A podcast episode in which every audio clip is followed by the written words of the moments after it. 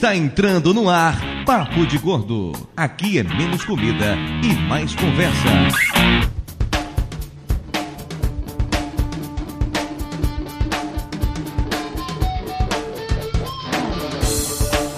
Ouvintes de peso, univos! De São Paulo, aqui é Dudu Salles. E ali, onde tem o Facebook, na minha época tinha só um pé de jaca. De Caxias do Sul, aqui é Gustavo Vanassi e eu gravo tipo uns programas de rádio na internet. Tipo isso, né? É tipo isso. É tipo isso. De Serra Negra, aqui é Léo Lopes e quando eu comecei, o Vanassi já tava se aposentando. Porra. Isso é verdade. De São Paulo, eu sou o Okitoque e quando eu comecei, eu ainda morava em outro estado e era solteiro. Não, pera Ué. Aí. É, vamos pensar. Pera aí, Oki. Você mora em outro estado e ainda tá solteiro, caralho. Que a vida dá voltas, cara. A vida dá voltas, é. Voltas de trezentos e sessenta graus e chega no mesmo ponto. Exatamente. Agora eu não faço mais podcast, não sou mais casado, estou em outro estado e é isso aí. Minha vida deu uma guinada de trezentos e sessenta graus, voltei ao ponto de partida. Agora é hora de eu entrar em contato com o Leandro e dizer, cara, acho que eu tô na pilha de fazer um podcast.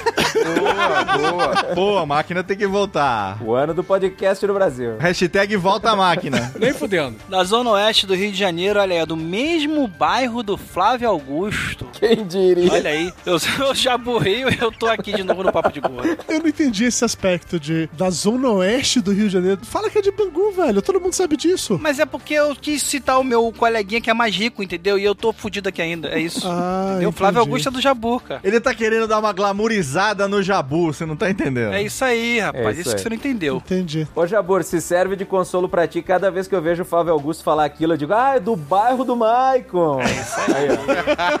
Aí pra mim, sempre vai ser o bairro do Maicon. Referência é tudo nessa vida, né? Quer uma curiosidade? Quer uma curiosidade? Ah. Aqui não tem o WhatsApp. Por quê? Ué? Não sei. Porque não tem D D D. E aqui de São Paulo, do mesmo bairro de Ari Sanches, eu sou o Tato Tarcânio. Prazer estar aqui com os senhores essa noite. Pra falar desse negócio aí, como é que é o nome mesmo? É, é o Nerdcast? É? Como é que é o nome? iPod. Isso. iPod. Exatamente isso. Pois é, ouvinte de peso, talvez não tenha ficado claro pra nenhum de vocês, mas assim, esse programa deveria ter sido lançado no dia do podcast. Aí não rolou. Aí ele deveria ter sido gravado no dia do podcast. Aí não rolou. Então tá sendo gravado agora no final de outubro pra, com fé em Deus, sair em novembro em algum momento. De qual ano? Aí, meu amigo, a gente deixa isso pra um outro dia. O que eu acho totalmente digno, porque se tivesse saído na data e no horário certo, não era Papo de Gordo. Porra, Boa. Eu acho que no final a gente canta dez, nove, oito, sete, faz uma contagem regressiva, dá um feliz ano novo e tá valendo. dois mil e vinte e quatro chegou! Sabe aquele cara que chega por último na festa pra aparecer? Então, é o Dudu. Isso, exatamente isso. A diferença é que eu juntei aqui hoje comigo uma série de grandes hosts podcastais, hosts que eu sempre respeitei o trabalho deles, comandando os seus times, por isso que é um prazer inenarrável, inacreditável, assim, inominável. Grandes hosts e o Jabu, né? Entendi. Eu já falei, o Jabu entrou pela cota, velho, eu já falei isso pra você. Eu tô aqui só pelo coffee break. Eu juntei essa galera toda aqui porque recentemente saiu o resultado da pod pesquisa, né? E que apontou ao fazer lá o, meio que o perfil dos podcasters que tá produzindo até hoje e tal, que a galera da minha geração de dois mil e oito, que só vinte e seis pessoas responderam aquela pesquisa que totalizava dois por cento. Então, assim, eu me senti muito incluído sendo dois por cento da podosfera brasileira e resolvi juntar outras pessoas que também são dois por cento da podosfera brasileira para bater um papo sobre isso, sobre internet, sobre tecnologia, sobre, sei lá, as vidas de vocês, essas coisas, né? Básicas de sempre. O Dudu é aquele velho nostálgico que, se fosse pela pesquisa do Ibope, ele teria sido um dos poucos que lutou na Primeira Guerra Mundial. Ele resolveu chamar aqueles que tomaram os tiros na orelha também e hoje estamos aqui, né? É basicamente isso. E assim, antes de começar, eu gostaria que cada um de vocês apresentasse no sentido, assim, de alguns ainda fazem podcast hoje em dia, outros não, aqueles que ainda fazem. Por favor, onde é que as pessoas podem encontrar vocês por aí? Começando por Gustavo Vanassi. Olha aí. Onde é que o povo te acha, Vanassi, seu lindo, gostoso? A galera me achava no antigo Depois das onze podcast, que já se foi há muitos anos, saudoso. Bons tempos. E hoje em dia me encontra no Fotologia, que é um podcast pro mercado fotográfico aí, pra galera que vive de foto. Tá lá, fotologia ponto net. Quem diria, né, cara? Vanassi arrumou um podcast sério pra fazer. Eu tenho dificuldade de acreditar nisso até hoje. Quem diria? É difícil. É difícil, é, é surreal. Trabalho com isso hoje em dia também, olha aí que maravilha. É, enlouquecedor esse negócio. Léo Lopes, e você, seu gostoso? Onde é que o povo te acha? A gente tá aí, cara. Começamos vai fazer dez anos agora, dia primeiro de março de dois mil e dezenove, para brincar de rádio na internet, para emular, né, o rádio no podcast. E hoje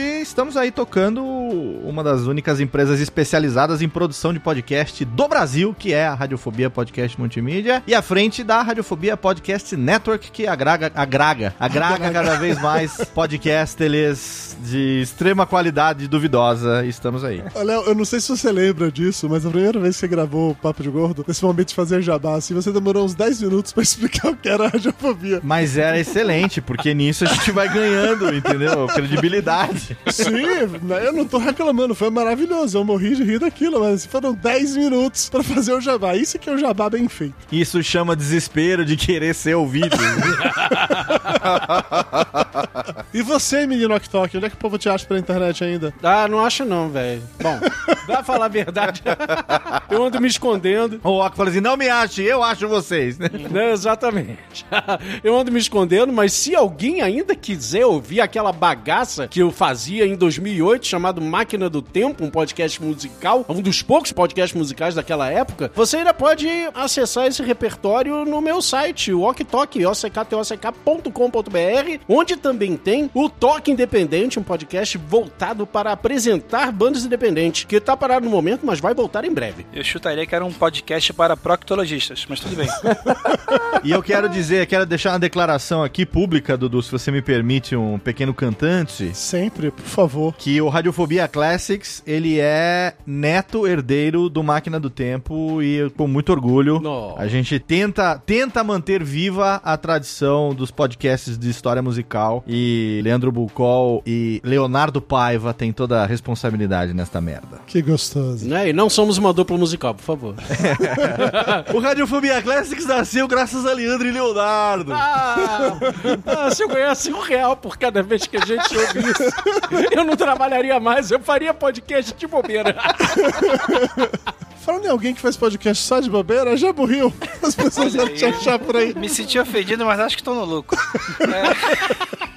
Ah, cara, ex-Filecast, ex-PirataCast, ex-Podcast dos Lindos, sempre participando no Papo de Gordo, né, cara? Eu, é mais fácil o pessoal me achar no Facebook mesmo, tretando, principalmente sobre o Bozo, mas tudo bem. Ô, Jabu, ex-Filecast, ex-PirataCast, ex-expulso da Campus Party em dois mil e oito. É, pois é. Mas, ó, muitos projetos, né? Ainda tem alguns na cabeça, alguns, alguns eu ainda quero voltar. É, quando eu me aposentar, provavelmente eu volto. Não sei. Eu adoro muitos projetos, adoro quando eu já... Cara, eu tô com um projeto. Todo dia eu já veio com um projeto novo no Grupo dos Lindos. Todo santo dia. O projeto do Jabur é tão grande e tão, assim, pretencioso que faz dez anos que ele tá tentando começar. Tô desenvolvendo, tô desenvolvendo. Tato Tarkan, seu lindo, e as pessoas acham você aonde? Ai, garoto, onze anos fazendo podcast em rede geek ponto com ponto b r. Tá isso, é isso aí. São três por semana, on fire, segunda, quinta e sábado. Três sem tirar de dentro, Tato? Você tá muito jovem, cara. Pois é, né? Ô, Tato. Oi. Você sabe do que que eu tenho saudade? Do quê? Eu sei. Do Vergique. Todos nós. Daqui a cinco anos ele volta. O Dudu até, o Dudu até sabia que eu devia ir ouvir o Vergique. Porra, eu ia falar a mesma coisa se você não falasse antes. Aí, os velhos tudo pensam igual. Essa aqui é a merda, entendeu? Começa tudo a reclamar das mesmas coisas. Fica só pensando, cara, vou criar um projeto pra internet. Nossa, o que vai ser? Ah, nós somos geeks, vamos fazer um sobre isso. Qual nome vamos colocar? Ah, não sei, o nome mais difícil do mundo pra alguém conseguir digitar esta merda no Google. Já sei isso. E era .net ainda, era pra fuder mesmo, cara.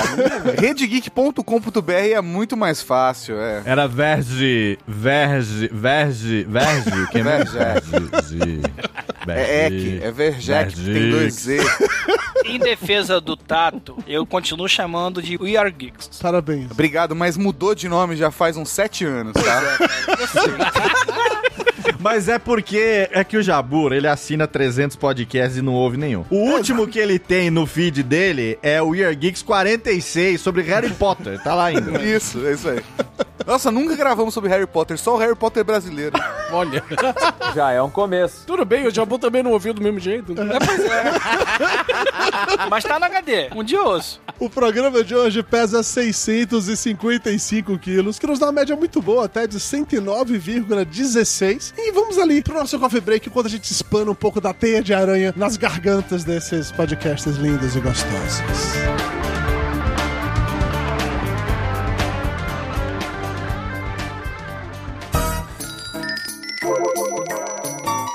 Ainda tem pão? Mara já trouxe o café com bolo? Isso é bolo de quê, hein? Passa a, a faca. Pô, por favor, me dá esse pedaço de torta aí. Um pedacinho do canto, do canto. Rapaz, Dudu é tão gordo, mas tão gordo, velho, que ele foi batizado no Cio hoje. É, aquele cara é muito chato. Pão, o pão tá quente? Eu quero pão quente. Você ficou sabendo do Flávio? Quantos carboidratos tem isso aí? É muito calórico? Tem leitinho. Velho, passa o açúcar pra mim, faz favor. Velho, você veio tomar um cafezinho ou tá jantando? A comida é boa.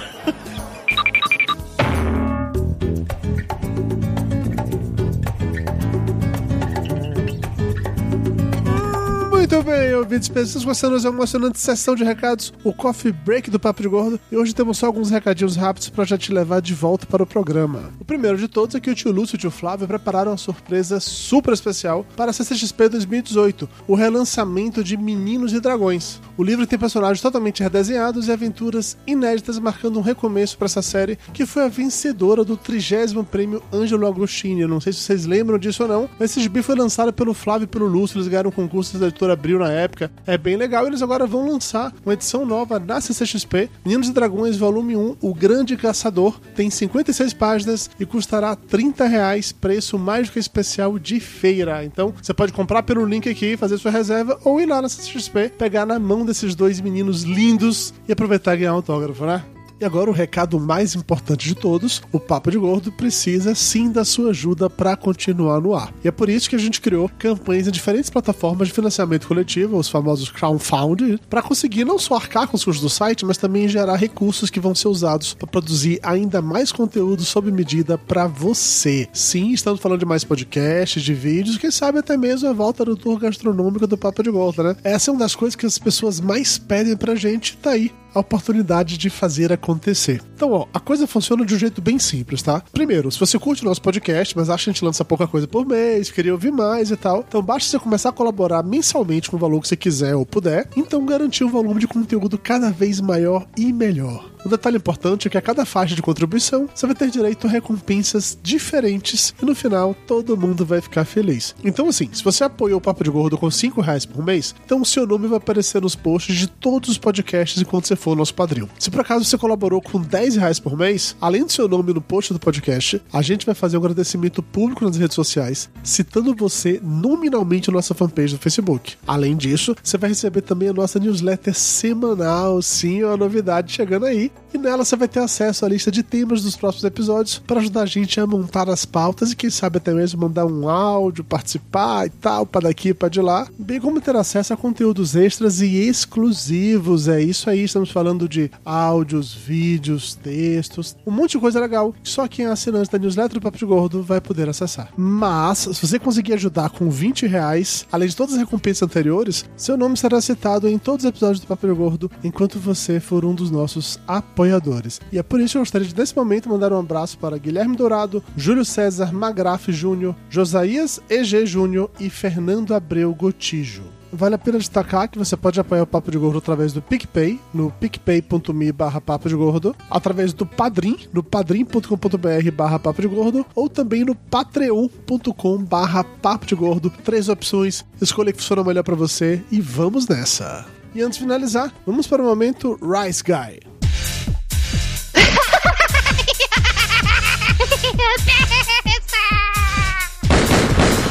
No more mister Rice Guy.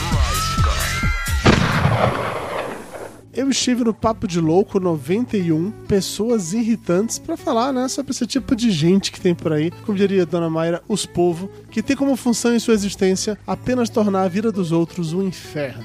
E antes de voltar pro programa, eu só quero mandar um beijo pro Jeff Barbosa, aquele lindo que pegou um áudio bruto aí de três horas e meia, quatro horas e transformou nesse podcast que você tá escutando hoje. Jeffinho, seu fofo, muito obrigado, viu? Um beijo pra você. E vocês, ouvintes, por favor, vão lá prestigiar o Jeff no podcast dele, que é o pode tudo no cast ponto com ponto b r. E é isso, chega de conversa, chega de enrolação, vamos de volta a falar sobre o ano do podcast.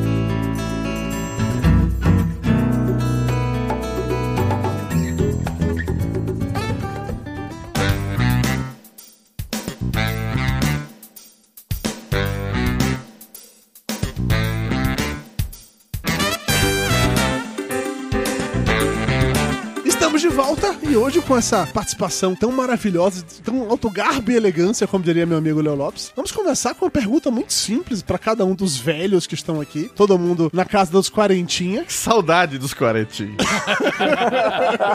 Tem alguns que já passaram muito, tem outros que estão chegando, tem outros que estão ali na, na beirinha, mas de qualquer maneira, todo mundo meio contemporâneo. Eu queria saber de vocês, vocês lembram qual foi a primeira vez que vocês acessaram a internet? Como e quando isso aconteceu? Que ano era? Através de qual dispositivo? Em que local vocês estavam? Vocês lembram disso? Eu lembro exatamente. Eu estava no laboratório de engenharia da U E R J, o ano era mil novecentos e noventa e seis, e na verdade eu não estava no laboratório, né? Eu estava no, provavelmente no hall jogando sueca, e alguém comentou, ih, botaram internet no laboratório, e a gente foi pra lá. Muito foda. E aí foi isso, basicamente. Basicamente foi isso. E aí começou o Elifute, o Mirk, né, e não saiu mais disso. Eu acho que a primeira coisa que eu procurei foi Playboy na internet, eu não tenho certeza. Cara, eu lembro que em noventa e quatro eu tava em São Paulo, no centro seminário, me preparando pra ir pro Japão, e tinha um amigo meu que se amarrava em negócio de aeronáutica e tal, e ele veio falar pra gente de um negócio chamado internet, que era uma rede que os computadores se comunicavam, da universidade, não sei o quê. Puta, a gente achou uma puta viagem, né? Mas do caralho, mas uma coisa de filme de ficção. No ano seguinte, em noventa e cinco, eu tava no Japão, e aí, numa das, das passagens pelo departamento internacional, a, o pessoal chamou a gente lá pra ver que os computadores tinham sido conectados nesta tal de internet.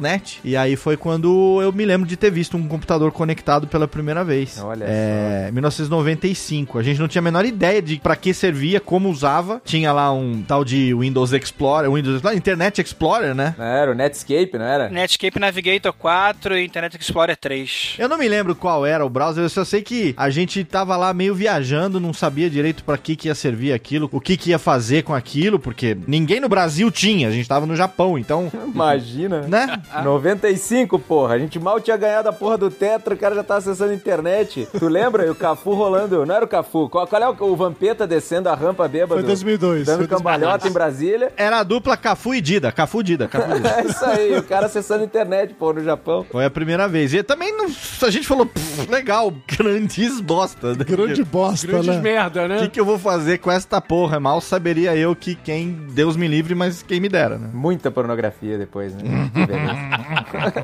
Eu lembro que eu acessei a primeira vez foi aqui num curso aqui em Caxias do Sul, tinha uma empresa, chamava Data Control, e aí a gente ia lá fazer curso de I P D e M S-DOS. Caralho. Olha aí. I P D eu não sei o que é I P D. M S-DOS eu lembro, mas o que caralho é um I P D? I P D é Introdução ao Processamento de Dados. Olha. Na verdade a gente ia aprender, era tipo datilografia, só até aprender a digitar no teclado. C dois pontos, barra, startar umas coisas no DOS lá, e aí eu lembro que eles tinham um, um computador lá, era um computador da Compaq, eu acho que era na época, e aí eles começaram com um, uh, um laboratório lá e disseram, ah, agora a gente vai ter internet, vai ter um curso de internet. Aí eu era, né, uma criança, deixa eu ver, era noventa e seis, noventa e sete, noventa e sete, eu devia ter uns treze anos. Aí eu peguei e disse, bah, cara, não, tinha mais que isso. Opa, peraí, peraí, peraí. Você chama de que isso, Vanessa? Você é cara de pau. Eu tô ruim, eu tô ruim de somar aqui, velho. Não seja falso. O cara tá tão velho que tá errando a conta da idade. Eu não lembro, mas não vou entregar. Mas enfim, aí eu lembro que a gente foi lá e aí tinha, tinha o tal do Netscape, né, e era, era bem bizarro, assim, bem inicial, e o pessoal conectava, e eu lembro que eles falaram pra nós que a coisa mais legal que tinha nessa tal dessa internet era o bate-papo. Sim. Então eles tinham um bate-papo. Muita mulherzinha, hein, antes do Tinder. Peguei muito. Bate-papo, onde todos os homens são homens, os meninos são homens, as mulheres são homens, e era o local onde todo mundo se encontrava.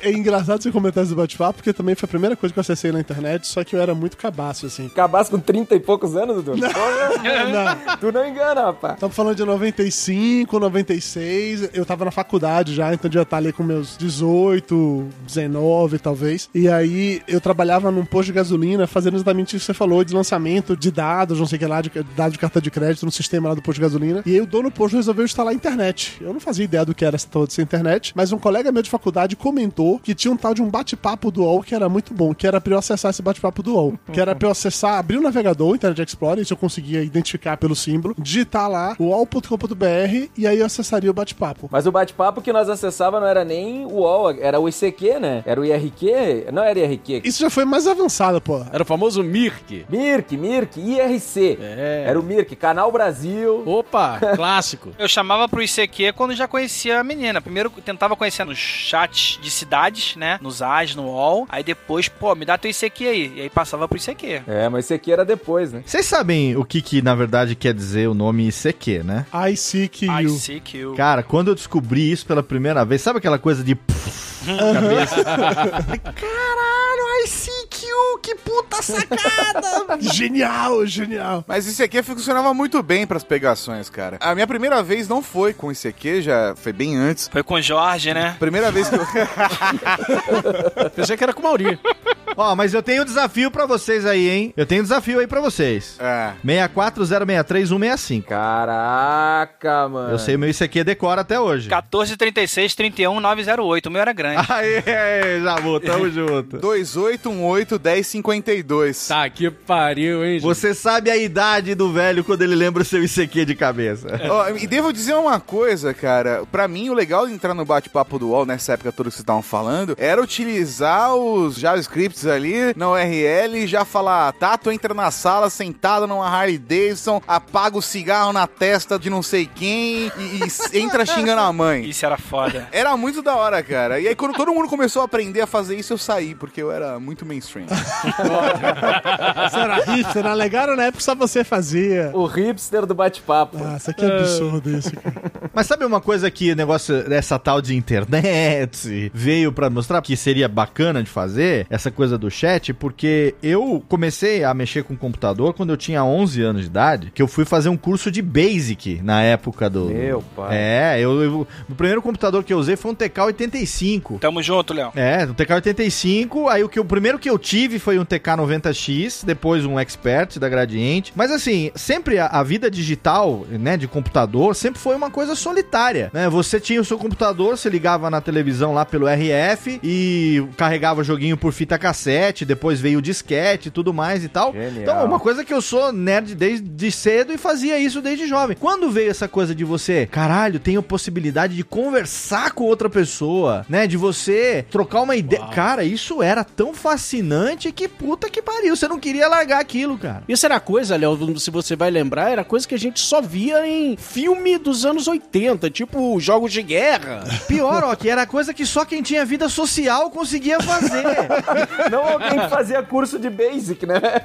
Eu sei. Não, mas eu tô falando sei. Isso. Falar com pessoas através do computador era um negócio tipo ficção científica, cara. Era coisa que a gente só via em filme. Era coisa de espião, cara. Como é que chamava aquele filme que era... Como é que era? Capa e Espada? Em inglês era Cloak and Dagger? Do menino do cartucho lá? Puta, nunca vou lembrar o nome desse filme, cara. Não tô... Ah, eu sou filho. Eu só sei o nome do filme em inglês, viu? Ah, não, mas é porque eu não lembro como é que chamava. Mas acho que era... Era jogos de guerra. Alguma coisa assim, cara. Que o molequinho se comunicava, você ficava maluco achando que era coisa de filme, né? É, exato. Quando que eu vou ligar o meu computador da minha televisão e eu vou falar com alguém do outro lado do planeta? Manto e Adaga. Cara. A novela já falou, Explode Coração já falava de internet. Eu ia falar isso agora, é, cara. Eu lembrei disso agora também. Explode Coração era a internet que nunca existia. Foi em noventa e seis, foi de noventa e seis, quando chegou no Brasil. É, mas aquela internet que não existia, né, cara? Porque os caras é. conversavam em tempo real, com áudio e vídeo, no internet de escada de quatorze mil e quatrocentos. Vai lá minha hora de bunda, velho. Não existia aquilo. É porque ela se passava em dois mil e quinze, né? E a gente nunca parou pra prestar atenção que Explode Coração era uma novela futurista. Pode ser. É. Faz sentido, faz sentido. Cara, olha só, eu vou jogar no Google aqui, Cloak and Dagger, na verdade, em português, é Os Heróis Não Têm Idade, um filme de mil novecentos e oitenta e quatro. Caraca. E o, meu, o molequinho que faz o filme, se eu não me engano, é o mesmo que fez o Elliot do E T. É como se o videogame se conectasse, uhum, né? Com uma rede, né? Era um negócio Exato, louco. Exatamente, cara. E você, quando você vê isso acontecendo ali, lógico, de maneira primitiva ainda, na internet de mil novecentos e noventa e cinco, mas se você falar assim, eu tô comunicando com uma pessoa que você acredita que é aquilo que o pseudônimo dela diz que é.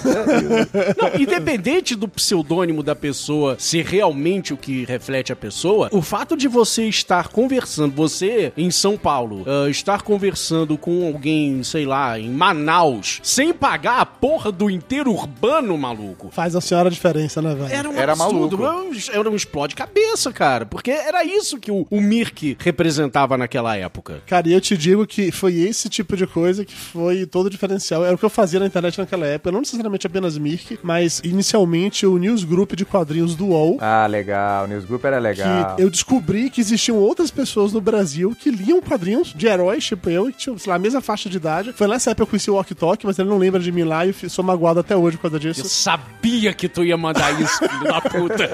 Eu conheci o Walk Talk nessa época. Caralho, há dez anos que eu te conheço, há dez anos que eu ouço esse recalque na tua... Porra, porque eu, o Walk escrevia uns textos mó foda, caralho, esse Walk Talk é foda, tá? Era um do, tipo um dos ídolos que eu tinha na porta do Newsgroup, entendeu? E esse corno não lembrava de mim. Só foi me conhecer depois da época do Papo Gordo, quando eu perguntei se era ele. Ele falou, não, era eu. Eu falei, você lembra de mim? Ele, não, cara, eu não lembro de você, né? Eu fiquei mega arrasado. Que triste, muito triste, muito triste. Mas foi desse grupo daí do U O L que eu acabei conhecendo posteriormente o Flávio, o Lúcio, que fizeram o Papo Gordo comigo. Então eu gostava muito disso, era de ter essa sensação de pertencimento e de pegar as menininhas, né? Como o Jabu bem falou, eu também usei muita internet pra isso naquela época. Só quero contextualizar pra galera que é jovem, que não sabe do que a gente tá falando. Newsgroup era o seguinte, você entrava num negócio e era tipo uma corrente de e-mail. É isso aí. Você ficava recebendo e-mail o dia inteiro, entendeu? E, e era literalmente assim, a, a interface era como se fosse um e-mail, era horrível. Era dentro do próprio Outlook que eu acessava. Tudo empilhado, era tudo empilhado, tudo empilhado. Tinha que abrir a pilha de e-mail pra ler. É. Era um inferno, cara, e você recebia tudo. Então era literalmente um grupo de e-mail. O nome bonito, o Newsgroup, parece que... Não, era um e-mail, cara, e-mail, coisa de velho. Era tipo um chat que você mandava carta pra receber a resposta. Isso. Era bem por aí. Era tipo um grupo de WhatsApp.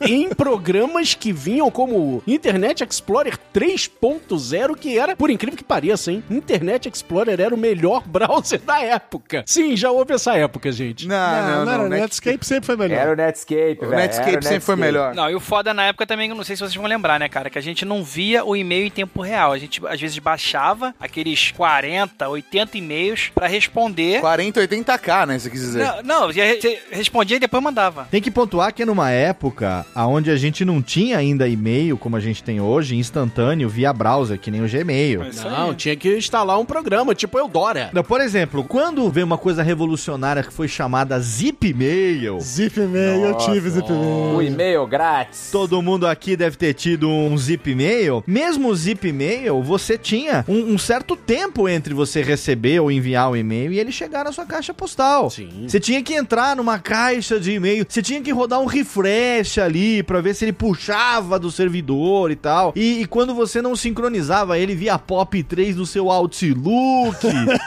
É. Outlook é coisa nova, era internet e-mail mesmo ainda. Internet e-mail, mas era, era algo que não era instantâneo, tipo bateu, recebeu, chegou, entendeu? Não. Vocês lembram o primeiro e-mail de vocês qual era? Eu uso o meu até hoje, esporadicamente ainda uso, é o jabura underline rio arroba hotmail ponto com. Eu lembro do meu e-mail porque não tem como esquecer, por mais que eu tente, porque a... nessa época a gente ainda tinha que assinar um provedor de internet é isso para aí, você nossa. se conectar ao seu modem de quatorze mil e quatrocentos ou, se você era muito rico, de vinte e oito mil e oitocentos, né? E o provedor que eu assinei na época tinha o horrível nome de .com, por extenso. Ué? .com, por extenso, .com.br. Então o seu e-mail, o e-mail da pessoa que assinava, né? Porque era o provedor que te dava o e-mail, né? Uhum. Então o seu e-mail ficava, no meu caso, oktok, arroba, ponto com, por extenso, ponto com, ponto br. Nossa, e que pra horrível. Falar isso pras pessoas, cara, era uma merda. Eu fiquei um mês nesse provedor e, que terror, e desisti por causa disso. Era o e-mail que você tinha menos perturbação possível, porque nenhum e-mail chegava Ninguém pra você. Ninguém acertava. Ninguém acertava essa porra. Era o meta e-mail. ou se a pessoa acertava o digitar, que era muito difícil, né? Não chegava porque era uma merda a porra do provedor.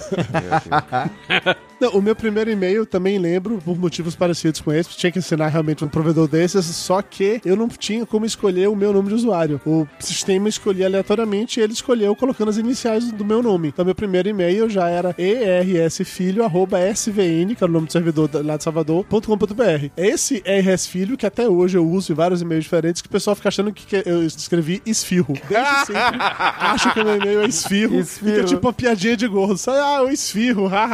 Não. O cara faz a piada, mas o cara é disléxico que não sabe nem ler o que tá escrito, né?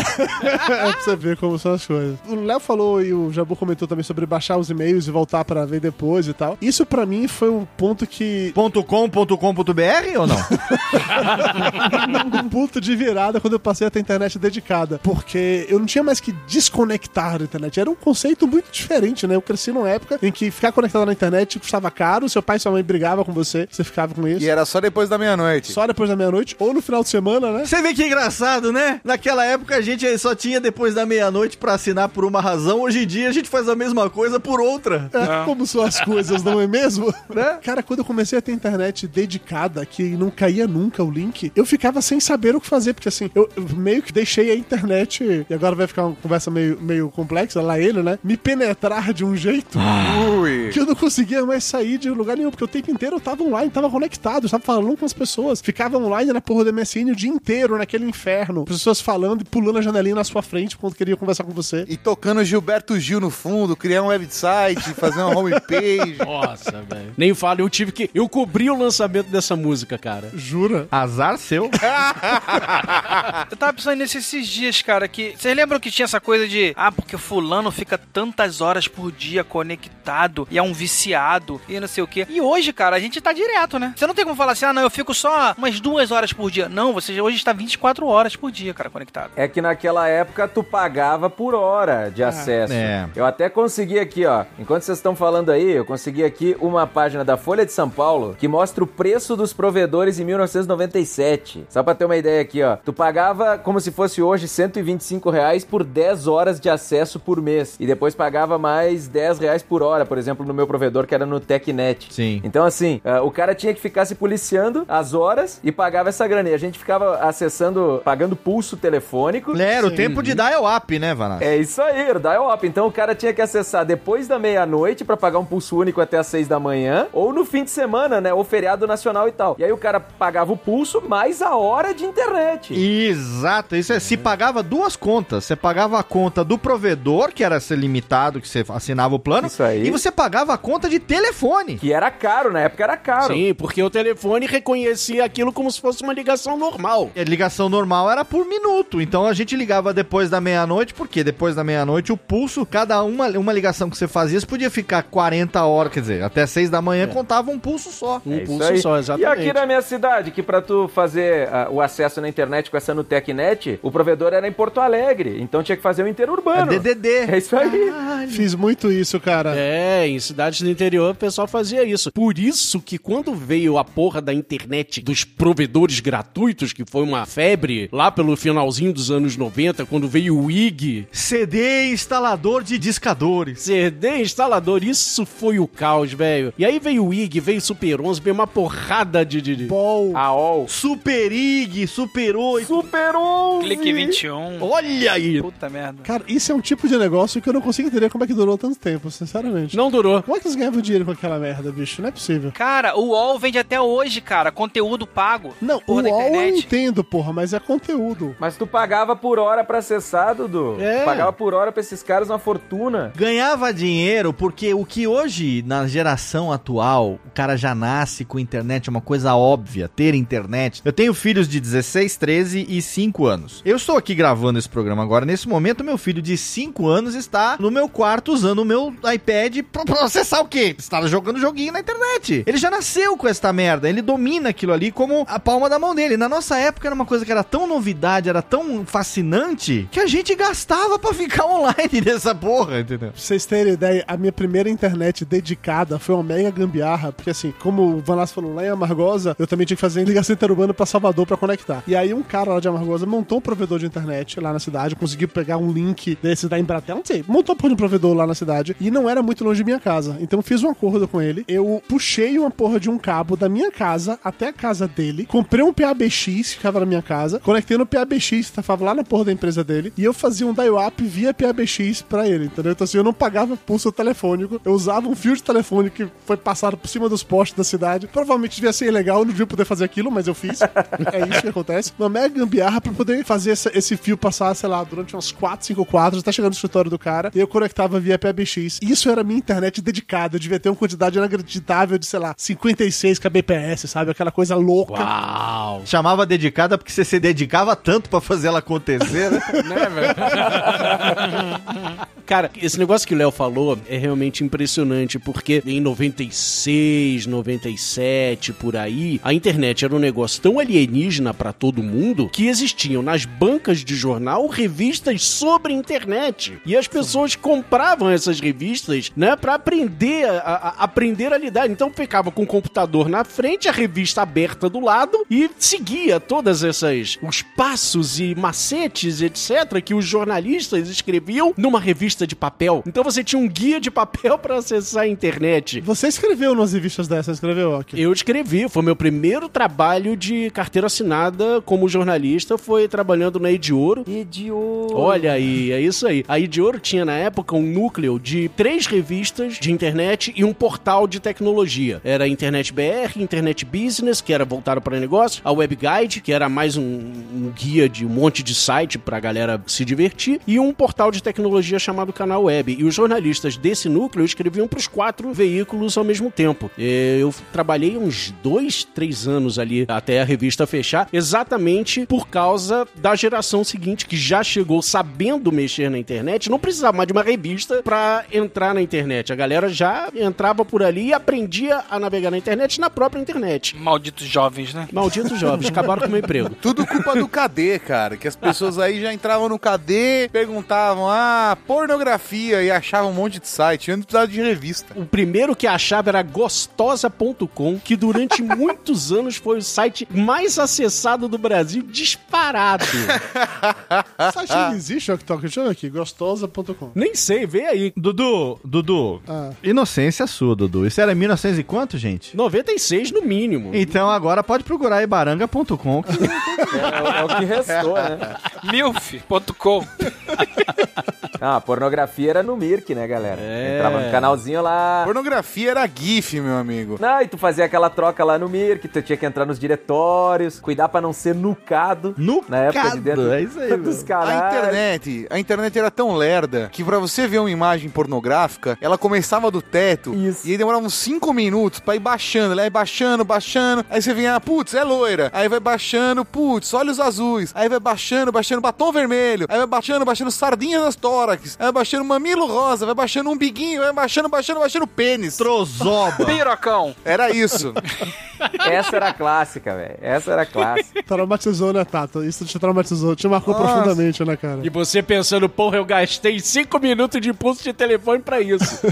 A internet serve pra trollar desde o início. É, justo. Mas, ó, no momento que a gente teve essa internet rápida, mudou, com certeza, muitos dos meus hábitos, mas o que pra mim foi um ponto de virada mega foda sobre o consumo de internet foi realmente com o smartphone. Quando eu comprei meu primeiro Windows noventa e cinco, que eu descobri que eu podia acessar a internet de qualquer lugar. Eu precisava estar no meu computador, eu podia acessar o Twitter. Eu comprei o Windows noventa e cinco só porque eu queria acessar o Twitter, que naquela época eu tava mega viciado naquela porra. Olha e, aí. bicho, de lá pra cá foi um caminho sem volta. Hoje eu não consigo nem mais me imaginar sem estar com o smartphone conectado o tempo inteiro. Cara, o Tato vai lembrar disso. A gente se conheceu em dois mil e dez, num evento do Jovem Nerd que teve o lançamento do livro do Dudu, que teve numa arqueria lá em Moema. E aí, a gente tava trocando uma ideia e tal, lá que a gente tinha se conhecido, uma galera tal, não sei o que, de podcast. A gente já fazia podcast, mas eu não tinha o smartphone, eu tinha um telefone normal, um celular normal. Aí eu lembro que a gente teve uma conversa e aí eu tava tentando justificar pro Tato por que que eu não tinha esse negócio, porque eu falei, a gente nunca vai precisar ter internet no celular. Afinal de contas, como eu disse no Radiofobia recentemente, em mil novecentos e noventa e oito eu tive a chance de comprar o meu primeiro celular e eu mudei de ideia e comprei uma coisa muito mais útil na época, que era um pager. Com certeza. Muito melhor. Super ah, útil, cara. super útil, cara. Você é um homem à frente do seu tempo, Léo Lopes. Então eu não conseguia imaginar o conceito. Eu, eu até falei pro Tato uma vez, eu não sei se o Tato lembra disso, eu falei, cara, quem precisa estar conectado o tempo inteiro? Cara, de verdade, Léo, eu super te entendo, muita gente.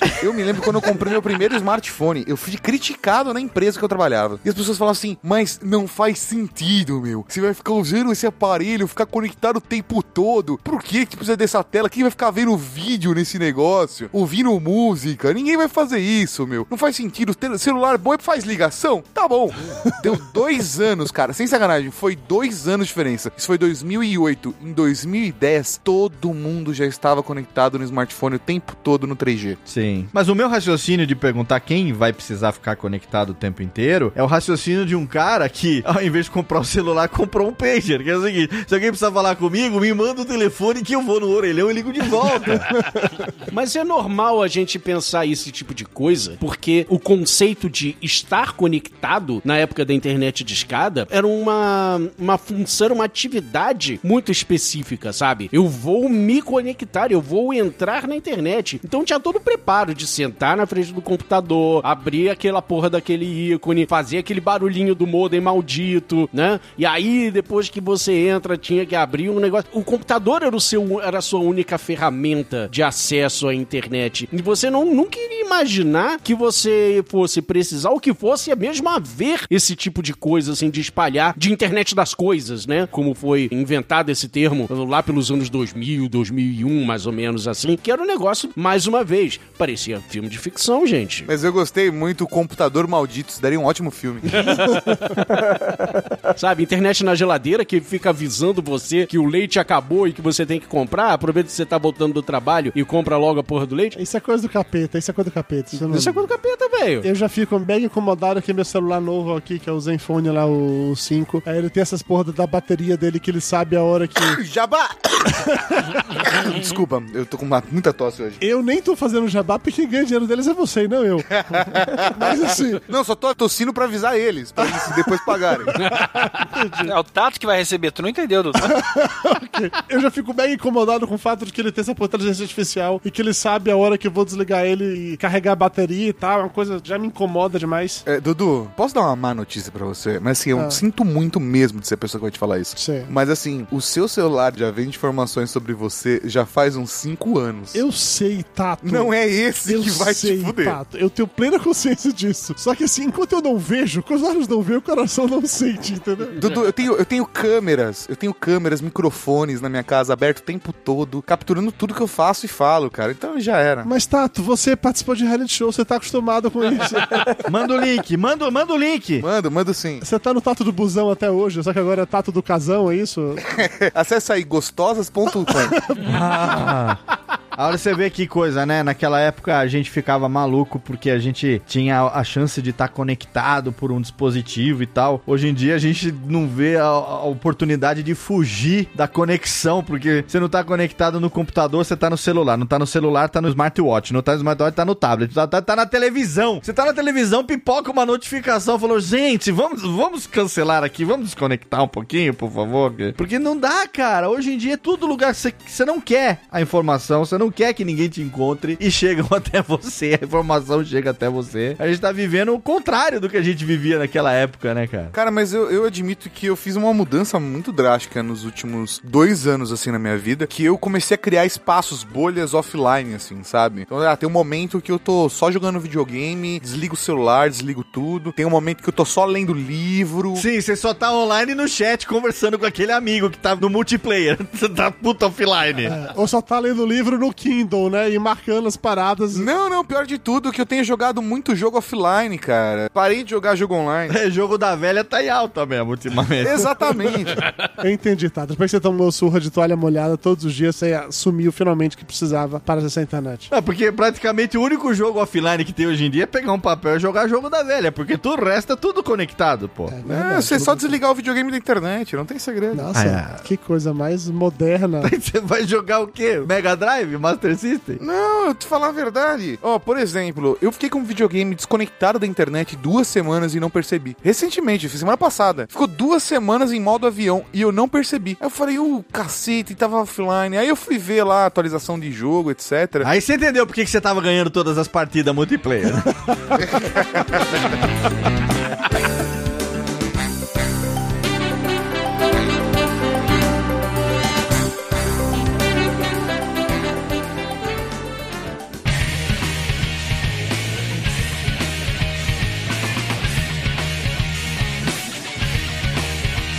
Pessoal, vocês lembram qual foi o primeiro projeto que vocês lançaram na internet? Lógico, Dudu. Site, blog, podcast, não sei o que vocês começaram. Qual foi o primeiro projeto, Tato Tarkan? Olha, eu tive alguns. Eu quero saber o primeiro de todos. Mas da mesma época, Dudu, na mesma época. Ah, então época. Dá. Então eu faço a timeline até chegar na Rede Geek. Tudo bem, eu permito. Vamos lá. Fazer a timeline até chegar na Rede Geek? Aí vai demorar pra caralho, é isso? Meu Deus, vamos lá, vamos lá. Primeiro de todo foi o Laranjas. Laranjas? Tive um site chamado Laranja. Era só isso, Laranja. Era muito legal, que era um site do GeoCities, assim, era... era Era Geo muito bom City. Mesmo. Clássico, Clássico GeoCities. Ai do céu. Eu tive site GeoCities também. Aí, depois disso, eu fiz mais uns quatro, cinco sites, mas pula, não tem importância. Aí eu fiz o, o blog do Tato, que era o Tato Reptile. Esse foi de dois mil até dois mil e três. Tato Reptile? Exatamente, esse era o site. Eu não sei, esse era o nome do site, gente. Peraí, peraí, fale-me sobre o blog do Tato. Eu nunca vou falar sobre isso, fale-me sobre isso. Era o que tava disponível lá no GeoCities, sei lá, algo do gênero. Mas era um blog que eu tinha, que eu fazia, atualizava sempre. E foi nessa época que eu fazia blog não só pra mim, eu fazia pros outros também. Mas blog, blog mesmo? Você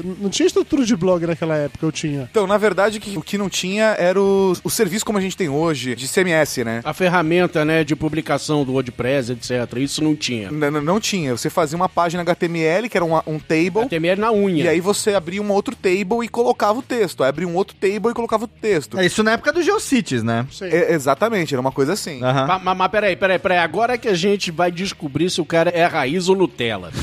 Você usava front page, hot dog ou bloquinho de nota pra fazer esse código de H T M L? Porra, bloco de nota, né? Você tá de sacanagem comigo. Olha só, isso aí. Isso é true.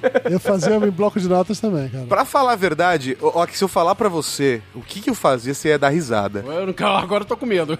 A gente já tá farfalhando só de imaginar, Fausto. Né? O que que acontece? Não tinha nenhum aplicativo de F T P na época que eu tinha instalado na máquina. Na época era F D P, né? Que tinha.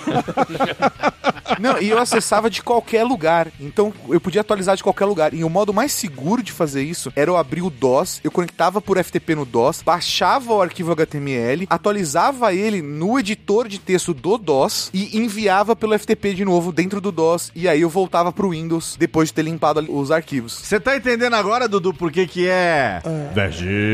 Vergique!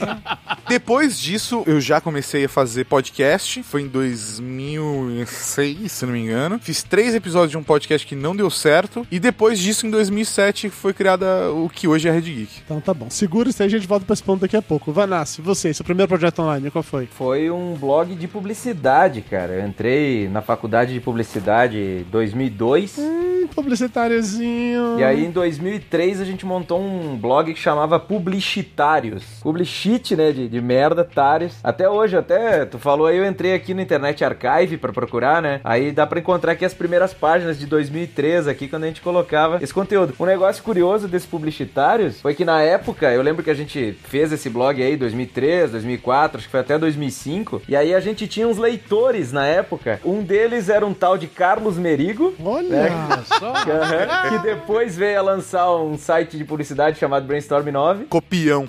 Olha aí. Outro era um cara que tinha um blog que era Blog Citário, que acho que até hoje ele faz ainda e tal, mas era um cara que acompanhava esse Publicitários que a gente começou aí em dois mil e treze. Era um blogzinho bem tosco, a gente fazia H T M L também no bloco de notas e tal, e tinha contador de visita, GIF animado, essas coisas aí. Era massa, velho. Tudo de bom que tinha naquela época. Eternamente em construção, como todas as páginas da década de noventa. Isso aí, eternamente em construção. E tá lá, até hoje tem perdido aí no, nos arquivos da internet. E desse você pulou pro Depois das onze ou teve coisa no meio? Não, não, não. Depois a gente parou com esse Publicitários, ficou um tempo sem ele. E o Depois das onze começou em dois mil e sete, início de dois mil e sete, a primeira postagem do Depois das onze. E aí avançou, né? Segura, já retomamos daí. Walk Talk, esse é o primeiro projeto online, qual foi? Ih, rapaz, então, começo da internet aí, deve, devia ser mil oitocentos e quarenta e quatro, Guerra Civil Americana. Era um belo dia de sol, fazia calor. Os passarinhos pepeuavam pelo Rio de Janeiro. A família real estava desembarcando no Rio e junto com ela trazia a comunicação. O Lô Pinheiro ainda passava pela praia.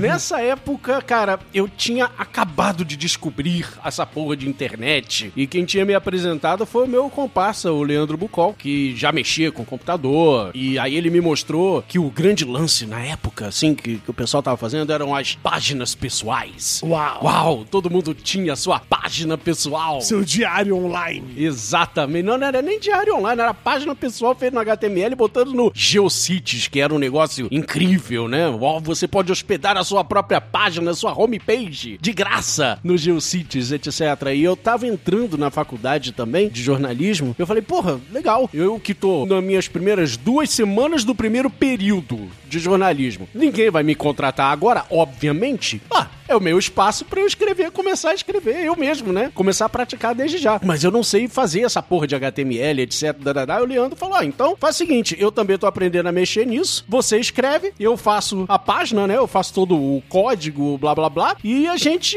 toca uma página juntos. Tá bom, beleza. Quando eu vi que comecei a pensar num monte de conteúdo e eu vi que não ia dar conta, eu comecei a chamar outros amigos meus da minha sala pra escrever comigo, eu seria tipo o editor disso. Aí eu transformei essa porra numa revista digital, é, onde eu e o Leandro fomos os donos dessa revista por dois anos, chamava Utopia. E esse projeto começou a crescer de uma forma, cara, que assim, tudo que era aluno de estudante de primeiros períodos de jornalismo queria escrever com a gente. E a coisa tomou uma proporção absurda, cara. A gente tinha a colaboração do Brasil inteiro. Nego mandando texto pra gente, eu editando aquela porra, e ganhou até prêmio, enfim, foi citado em T C C anos depois, o Escambau quatro, um projeto do qual eu tenho muito orgulho, muito orgulho mesmo, assim, mas se perdeu no meio dessas geocities da vida. Internet faz isso, né, cara?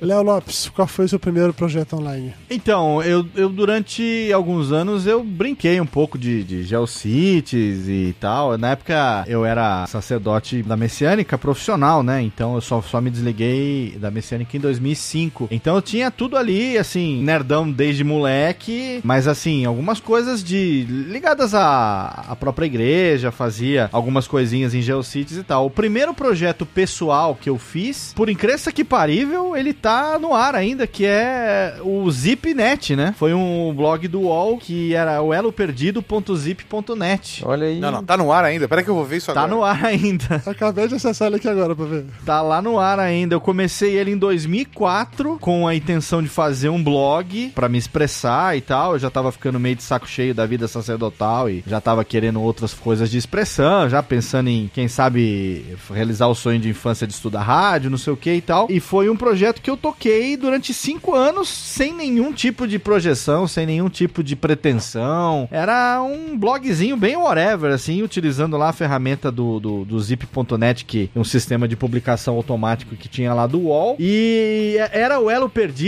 O nome acho que vale dar uma pequena cantante aqui, explicaçãozinha de por que o Elo Perdido, porque era o meu apelido de infância aqui da Serra Negra. Eu era tão feio, tão estranho, tão esquisito que meu apelido era Elo Perdido, né? Que eu era a ligação entre as raças, sabe? Aquele, o elo de ligação, né? O verdade... Lembra do, aquela série O Elo Perdido que tinha dos anos uhum. setenta, oitenta? Sim, sim, clássico. Então, então, lembra dos, do Chaka? Lembro.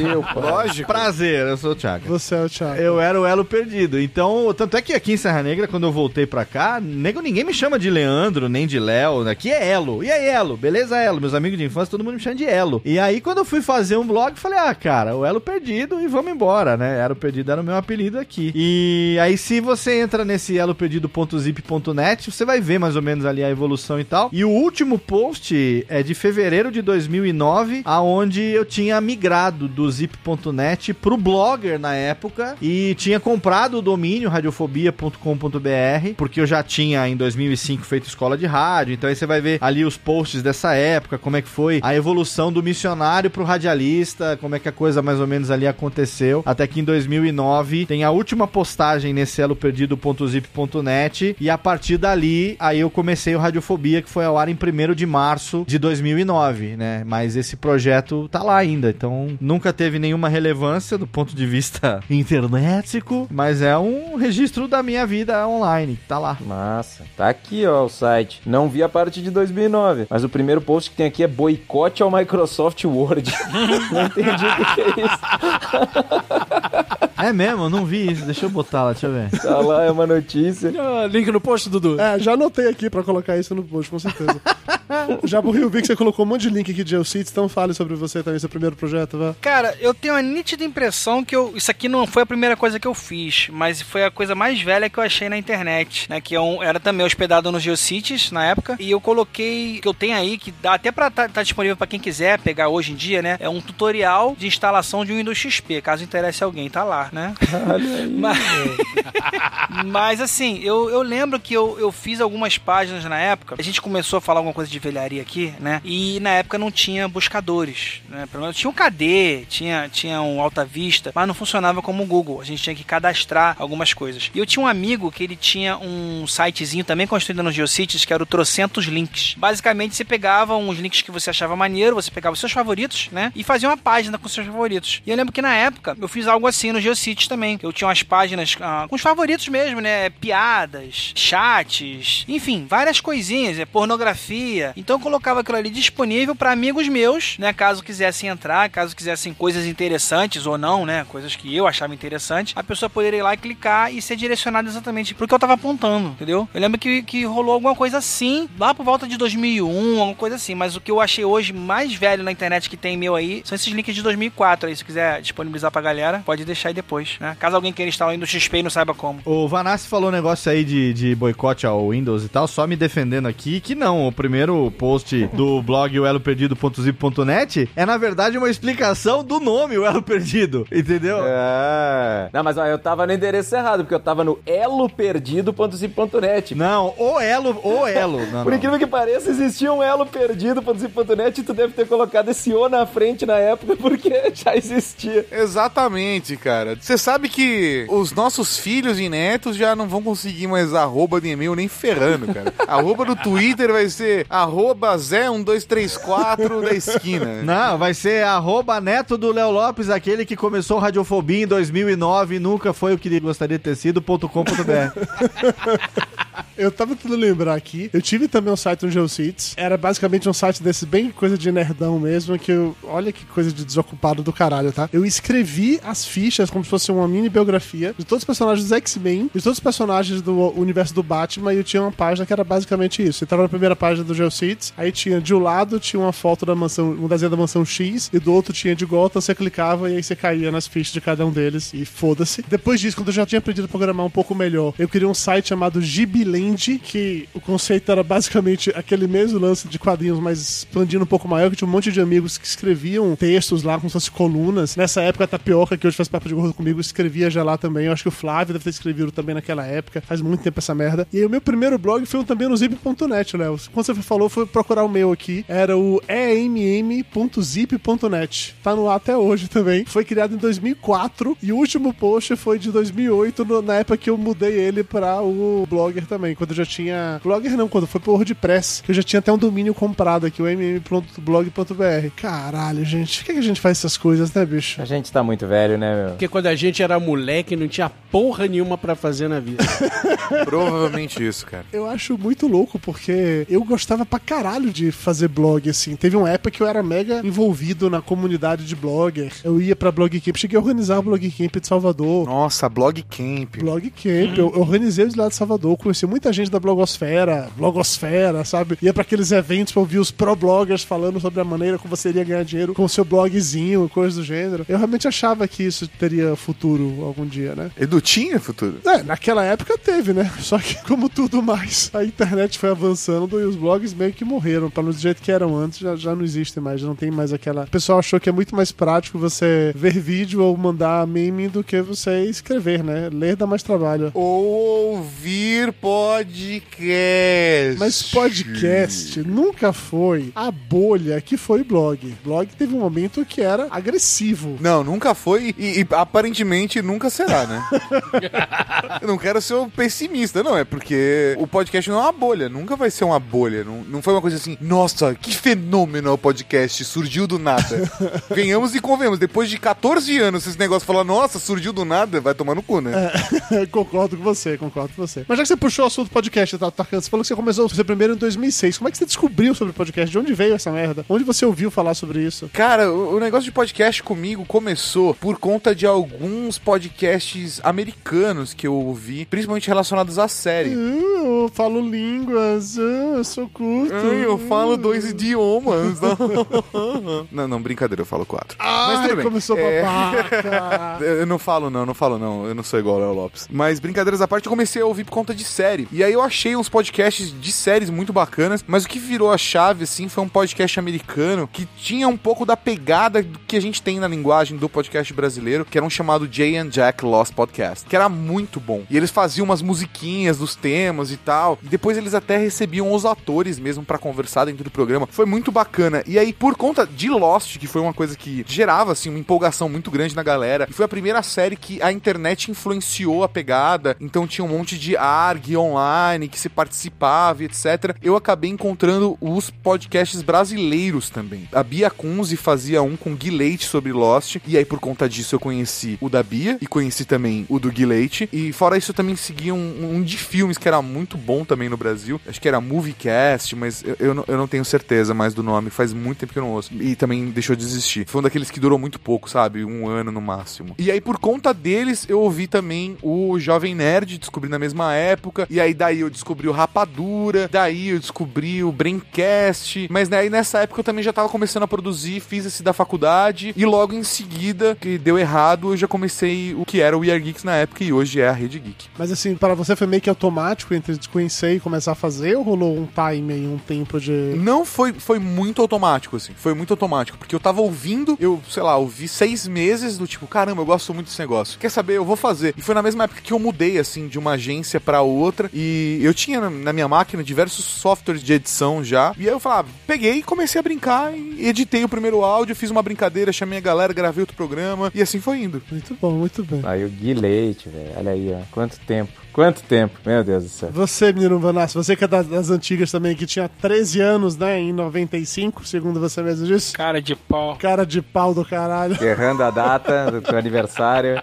Véi, te falar, por causa do Publicitários, que era aquele blog de publicidade na época, a gente pesquisava muita coisa que tinha na internet pra ver o que, que tinha de novidade na mídia e tudo mais. E eu lembro que na época eu trabalhava no financeiro da loja da família aqui, do estúdio fotográfico que a gente tem aqui em Caxias e tal. E eu lembro que às vezes eu passava à noite, atrasava, sabe, pra fazer a, a contabilidade do fim do mês. E aí eu acabava, às vezes tinha que ficar virando noite lá pra ficar lançando nota, emitindo boleto, fazendo pipinaço lá. E aí eu lembro que eu descobri, nessas navegadas aí da, da internet, o podcast do Danilo Medeiros, que era o Digital Minds, que era um, um programinha que esse cara gravava falando de tecnologia, de programação, e ele ficava falando, dando uma viajada e gravava um áudio assim, bem sem edição, né, era um brasileiro, isso aí devia ser, sei lá, dois mil e cinco, e ele ficava falando aquilo, e aí eu tava lá, né, nas madrugadas, ficava ouvindo música e descobri esse cara, e eu achava legal ficar ouvindo esse cara falando como se fosse, tipo, alguém que eu conhecesse, sabe, ele tava ali falando do dia a dia dele, era uma pessoa normal falando de coisas normais. Aí, tipo, fiquei consumindo o conteúdo desse cara, mas assim, era, era meio irregular, porque ele fazia um programa, depois na outra semana fazia, depois parava, e aí não tinha muito esse lance. Como eu não falava inglês, então eu não... Eu, eu vi que existiam podcasts fora do Brasil, mas, tipo, eu não, não ouvia. Então eu ouvia só o Danilo. Depois de um tempo eu descobri o podcast do Gui Leite, né, que aí ele fazia ele mesmo, né, um podcast também, falando de, de tecnologia, de coisas que ele gostava, e aí comecei comecei a consumir o conteúdo do Gui Leite, e em dois mil e sete a gente resolveu fazer uma brincadeira, foi no início de dois mil e sete, janeiro, gravar, né, eu e mais o Cegonha, que era meu colega de faculdade, depois foi companheiro lá do Depois das onze, a gente resolveu pegar e fazer um teste com um gravador de som do Windows, um microfone daquele bem vagabundão de plástico, né, que a gente tava zoando antes. Aquele de dez real que parecia um canudinho.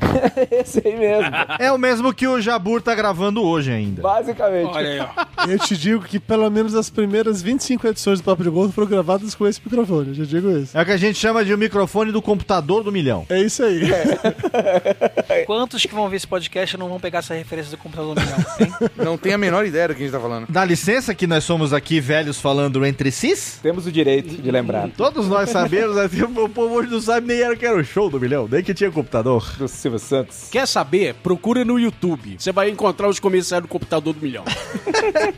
Aí começou a gravar podcast. E foi isso. Aí vamos ver da resta da galera. Mas pera, Vanassi, esse programa que você gravou já era depois das onze ou ainda era do Podchitários lá? Não, já era depois das onze. O que a gente começou em dois mil e sete foi... Eu lembro até hoje. Eu e o Cegonha tava voltando da faculdade e disse, ô, mano, tem um negócio aí que eu tô afim de gravar. Ele disse, como assim gravar? Pensou que eu ia gravar uma fita cassete. Até isso é legal lembrar, porque quando eu era menor, quando eu era criança, eu e meus vizinhos, a gente gostava de fazer com a fita cassete mesmo. Tinha aqueles, né, microsystems, né, que gravava, a gente botava, tinha dois plugs de microfone no, no microsystem que a gente tinha em casa, e a gente plugava os microfones ali com aquelas entradas grandonas P dois, eu nem sei como é que é o nome daquelas entradas lá. Ô, Vanassi, isso que você fazia era profissional, cara. Quando eu era criança pequena aqui em Serra Negra, eu gravava assim, cara, era um gravador que tinha microfone fone embutido nele, um tape deck. Ah, aqueles de mão, aqueles de mão. E o outro ficava na frente, então a gente tocava a música em um pra falar e captar a música de um e gravar no outro. Ah, boa, boa. Fazia trilha sonora. Fazia tudo ali, mas não tinha plug, microfone, P dois, P dez, a gente nem sabia o que que era essa porra, cara. Nós tinha, a gente gravava com esses microfonezinhos, então tinha dois, né, naquele microsystem dava pra botar dois. E aí a gente fazia tipo programa de rádio, eu e meus amigos e tal. Não fazendo tipo Léo Lopes fazia fazia aí com os Djalma Jorge dele aí, os lances mais roots, a gente fazia brincadeira. E aí o Cegonha até pensou, pô, tu quer fazer o quê? Ficar gravando essas palhaçadas que a gente gravava quando era pequeno? Eu disse, não, não, cara, o negócio é podcast e tal. Pô, cara, é a gente gravar o áudio e botar na internet, aí o pessoal vai baixar, que nem tem um cara, aí o Gui Leite que faz, tem o Danilo Medeiros que faz, não quer ser nada. Aí a gente foi lá e gravou umas bobagens, é, falando de publicidade, não sei o quê, mas já chamava de depois das onze, porque a gente está, que nome que nós vamos botar? E aí a gente ficou lá testando a gravação do, do programa, né? Gravou uma vez, gravou duas e não saía, porque uma hora deu pau no gravador de som, outra hora o microfone ficava com chiado, e a gente ficou gravando e conseguiu fazer a primeira gravação, devia ser umas onze e quinze da noite. E aí a gente pegou e disse, tá, bota aí, depois das onze podcast, que foi a hora que a gente conseguiu gravar essa porcaria. E ficou. Cara, agora ouvindo o Vanassi falar, eu percebo que a nossa história tem muita coisa em comum, principalmente dessa coisa do hábito de moleque, de ficar gravando programa de rádio, de ficar emulando aquilo que você ouvia e tal. Diferente do Depois das onze, o Radiofobia, ele nasceu exatamente com essa proposta. Era pra resgatar essa brincadeira de infância que eu tinha com um amigo meu. Foi pra isso que nasceu o Radiofobia. Eu, quando eu liguei pra ele, ele é meu melhor amigo de todos os tempos. Hoje ele é, o, ele é padrinho do meu filho mais novo, do Lorenzo, o Queça, né? Eu saí daqui de Serra Negra, fiquei vinte anos fora, ele ficou aqui a vida inteira, se formou, advogado e tal. E quando eu tive a ideia de fazer o Radiofobia no formato podcast, que eu liguei pra ele, eu falei, cara, lembra aquela brincadeira que a gente fazia quando a gente era criança, de gravar programa de rádio e tal? Agora, vamos fazer isso e vamos publicar na internet. Quer dizer, enquanto a gente se diverte, como a gente se divertia quando era moleque, quem sabe a gente não consegue se expressar, ter uma audiência, gravar com pessoas que a gente gosta, pessoas que a gente sempre admirou e tudo mais. Então, assim, eu e Vanassi temos muita coisa em comum que eu não sabia nesse aspecto. Que legal, cara. Mas posso fazer uma pergunta curiosa? Eu também brincava disso. Alguém aqui nunca brincou disso, de de fazer Zé Graça, nos gravador, nos duplo deck? Alguém que não fez isso? Boa pergunta, viu, Tato? Boa pergunta. Eu, eu nunca fiz. Ô, oh, tadinho do... O cara que virou jornalista, é, né? O cara mais da comunicação de todos aí. Ó, oh, que quando era pequeno só fazia troca-troca, só isso. Por aí. Era microfone de carne que ele gostava. Peraí, desculpa interromper de novo, assim, mas alguém aqui não fez troca-troca? Olha, tchê. Isso de ficar gravando seus próprios programas usando a voz, tava... isso eu não fazia não, mas ficar fazendo mixtape usando esse double deck, isso eu fazia, que eu não tinha microfone realmente na época, então pra mim não era uma possibilidade não, mas eu fazia oitenta milhões de fitas diferentes, tinha aquela coisa bem neurótica mesmo, de ficar pegando a música do rádio e tentando começar a gravar bem no momento que a música começava, tentar tirar a porra das vinhetas do meio, tá? Era uma neurose do cacete pra fazer aquilo dali. O Tato fez essa pergunta e eu acho que eh, tem muita propriedade, porque acho que ninguém nunca fez uma pergunta dessa dentro desse meio nosso. Eu acho que todo mundo sempre teve um pé, ou teve um pé no rádio, ou teve uma influência do rádio, ou quis trabalhar com rádio, ou efetivamente acabou trabalhando com rádio amador. O Ock tá falando isso daí, mas ele é músico, então não vale, porque também trabalha com música, você trabalha com a voz. Sim, sim, sim. Posso contar uma curiosidade? Por favor, Tata Khan, conte. Me veio agora a cabeça uma lembrança. Peraí, peraí, você não, você não vai... Você, você não vai contar aquilo, não, né? Não, não, não, vai ser algo... Esse reverb é muito charlatão. O, nossa memória. O, re, o, reverb entra, o reverb entra na hora que você quer dar uma suspensa. É muito bom isso aí, velho. Na década de noventa, eu já tá com... treze anos, né? Tipo... Ah, cara, desculpa, na época de noventa eu já era adulto. Sorry! A oitenta e nove tinha um programa que eles faziam do tipo, ah, o detetive, espião oitenta e nove, alguma coisa assim, que era aquela coisa que ia a van da rádio num canto e você tinha que ir lá na van e responder umas perguntas, ter o adesivo. Sim! O Agente oitenta e seis. No, no Rio de Janeiro a cidade fazia isso também. Então, é uma brincadeira dessa. Só que acontece o seguinte, durante a temporada de verão, meus pais pegaram uma casa emprestada de um amigo de um trabalho, sei lá, e a gente foi pra Ubatuba. Em Ubatuba, na época, tinha uma rádio que não sei se tem ainda hoje, que é a Rádio Maré, com você em todas as ondas. Ô, Tato, fala de novo isso aí, Tato. Rádio Maré, com você em todas as ondas. Obrigado, Léo. De nada. E a Rádio Maré fez uma, uma collab com oitenta e nove e eles tinham uma programação especial de rock naquela época, tal, pro verão, e eles fizeram o programa desse detetive, etcétera. E aí, eu fui lá com o adesivo da rádio, etcétera, fiz meu pai na, na, na perua lá que a gente tinha na época, ele tinha uma, uma Paraty Surf. Oh, a gente maravilha. Foi até o, o, os caras lá na vanzinha, pedir um adesivo, não sei o que lá. Para dizer, era o nome bonito da variante noventa e quatro. Isso. É, isso. Aí, por conta desse negócio, eu fiquei perseguindo o negócio. Eu fiquei, tipo, enchendo o saco do meu pai pra poder fazer isso, porque eu queria conhecer as pessoas da rádio, não sei o que lá. E aí, acabou que acabou que acabou que eu ganhei uma regata da oitenta e nove na promoção, mas mais do que isso, eu enchi o saco dos caras, eles falaram, então, mais tarde, passa lá no estúdio. E aí, meus pais me levaram lá, e eu entrei pela primeira vez, sei lá, com onze anos, no estúdio da rádio. Foda, né? E, sei lá, era uma sala, sem sacanagem, menor do que o estúdio que eu tô gravando aqui na Rede Geek. Mas eu fiquei tão deslumbrado, e na época, época, o que eu faço hoje com H seis que cabe na palma da minha mão, era uma mesa gigante de som, assim, sabe? Não, e nem era, porque a qualidade era bosta, comparado com hoje. Bosta demais, sabe? Ah, mas era mágico, né, cara? Era sim, mas em termos de qualidade de áudio... Pode imaginar o Tato de regata, né, velho? Mas, tipo... a regata da rádio, mas, tipo, a parte da rádio é bonita dessa memória aí, pô. Porra, mas você tem que lembrar que, na época, usar a regata de rádio era muito foda, porque aí a garotada normalmente usava era regata de vereador, entendeu? Eu tava uns três escalões acima. Maluf oitenta e seis, eu uso até hoje. Exatamente.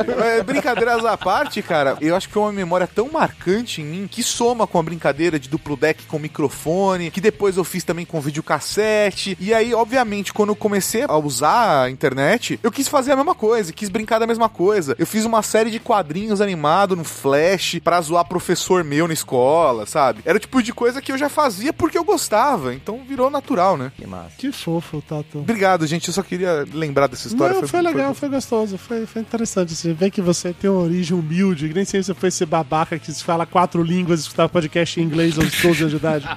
Foi bom é, esse outro lado do Tato. Saber que usava a regata da rádio. É. Ficar com essa imagem na sua mente nesse momento, né?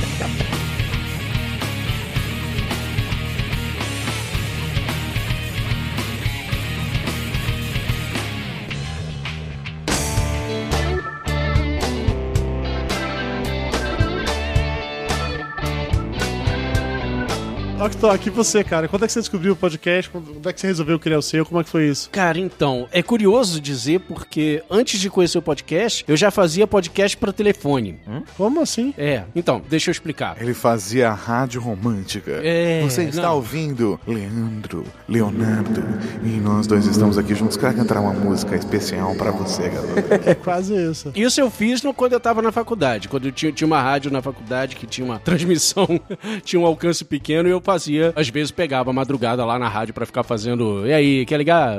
Quer oferecer essa música pra quem? Né? Qual é a música? Etc.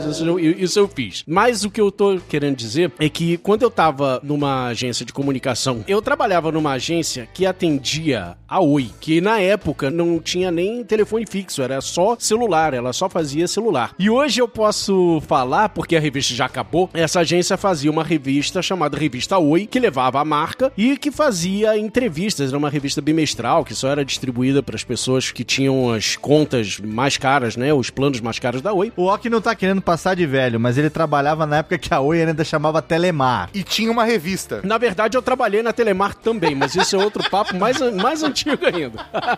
Mas a Oi, então, ela tinha essa revista que era uma revista só de entrevista com gente famosa e, enfim, matérias sobre moda, cultura, comportamento, blá, blá, blá. E ela tinha um canal dentro de um portal de voz. Nossa. Alguém se lembra o que, que era um portal de voz? Sim, lembro. Se lembra, eu se lembro. É, pois é, pra galera novata que tá ouvindo isso aí, não sabe o que, que é, portal de voz era o seguinte, galera. Era um número de celular que a pessoa ligava pra ele e atendia uma gravação falando: digite um para bate-papo, digite dois para piadas do Cacete e Planeta, digite três para horóscopo, digite quatro para esporte. E tinha um canal dentro desse portal de voz da Oi que era da revista. E era nesse canal que eu postava duas entrevistas com gente famosa por semana, que era eu que fazia entrevista em áudio, que eu tinha que gravar. Eu ralava durante uma semana inteira pra catar dois entrevistados, gravar, editar e postar lá. Mas você gravava isso que por telefone ou você era pessoalmente encontrar com a pessoa? Gravava por telefone, meu amigo. Tinha um gravadorzinho digital vagabundo, fudido, ligado numa gambiarra num telefone, num, num aparelho de telefone lá na redação, e eu entrevistava os caras, pegava essa gravação, tentava tratar, editava, botava uma trilhazinha exatamente igual ao podcast, só que em vez de subir pra internet, eu subia pra esse canal. Naná, se não tinha feed, não era podcast. Se não tinha feed, não era podcast. Tirou a minha da sua boca agora, querido. Ui, que gostoso. Veja bem, eu não falei que era podcast, eu falei que era igual podcast, só que em vez de postar lá, eu postava no celular. Agora eu fiquei curioso, Oktok, qual foi a pessoa mais célebre que você entrevistou na época? Frejá, talvez, do Barão. Oh. Eu tava esperando que ele fosse falar uma coisa muito diminuta, porra. Frejá é foda, cara. Sim, que legal, é, cara. Eu pensei que ele ia falar, tipo, revista Contigo, saca? Cid Guerreiro, sei lá. De guerreira, mano. A gente pegava umas entrevistas mais populares pra galera, porque era uma, uma via mais popular. Tipo, quando o Jean Willis e a Grazi Massafera saíram do Big Brother, eu fui o primeiro cara a entrevistar esses dois. Oh, tem que botar no currículo, hein? Nossa, que puta achievement pra vida, não? Que grandes merda isso, né, cara? Puta, acrescentou no currículo pra caralho, pra hein? Pra caralho, né, cara? Eu fui o primeiro cara a entrevistar o Jean e a Grazi. Puta merda. Então você já fazia podcast, só que não era podcast. Era praticamente o René Fraga. Por aí.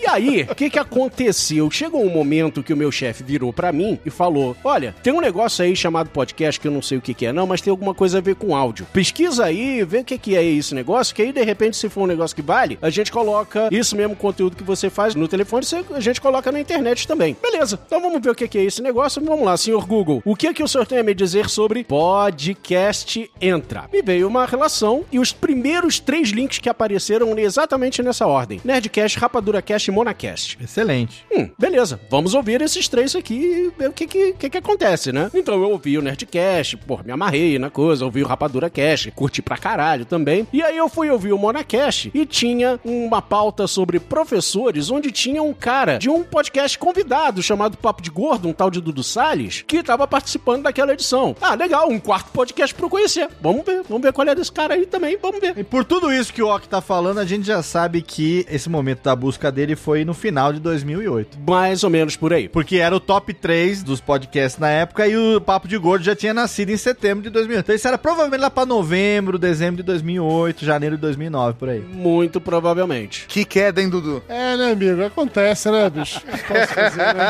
A vida lá dá voltas. Nem todo mundo é tipo o Oktok, que a vida dá volta é trezentos e sessenta graus. trezentos e sessenta graus. Dá uma puta volta! Né, velho? Sim, ó, que ainda aí tu resolveu criar o seu, depois disso. É, depois de ouvir podcast, eu fiquei sendo apenas ouvinte por um tempo, né? Apresentei o podcast pro Leandro também, que é meu amigo desde meus onze anos, doze anos, sei lá. Apresentei, a gente ficou sendo ouvinte durante um tempo, e aí um belo dia, no M S N ainda, né? Tava trabalhando aqui, ah, olhei pro M S N, abri a janelinha ali, chamei o Leandro, e digitei exatamente essa frase: cara, tô na pilha de fazer um podcast. podcast. E ele me respondeu em amigáveis letras garrafais: puta, eu tava pensando nisso agora, vamos falar. Aí a gente começou a conversar e, cara, isso era uma sexta-feira. No sábado a gente comprou microfone, porque a gente não tinha. Porque vocês eram ricos pra caralho, né? A gente conversou na sexta, sábado comprei um microfone e um estúdio.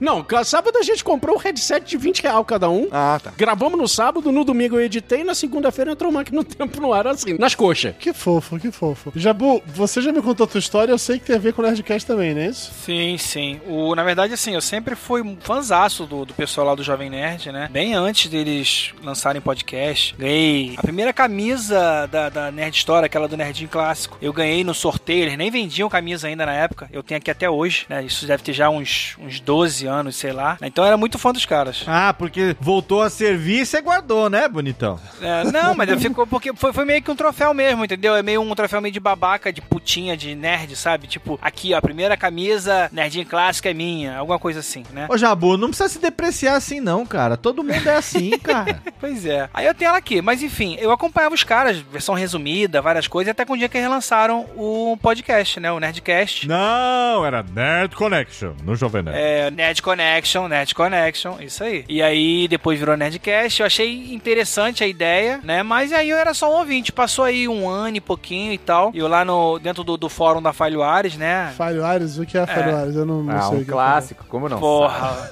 Fórum de compartilhamento de arquivos, né? Mas é. é uma cara de pau do caralho. É muito cara de pau, mãe, né? É muito cara de pau. Tá que pariu. Ô, gente, ó, aqui vale pontuar um negócio. A gente sacaneia muito o Jabu há muitos anos. E todo mundo faz isso, principalmente o Dudu, que, enfim, né?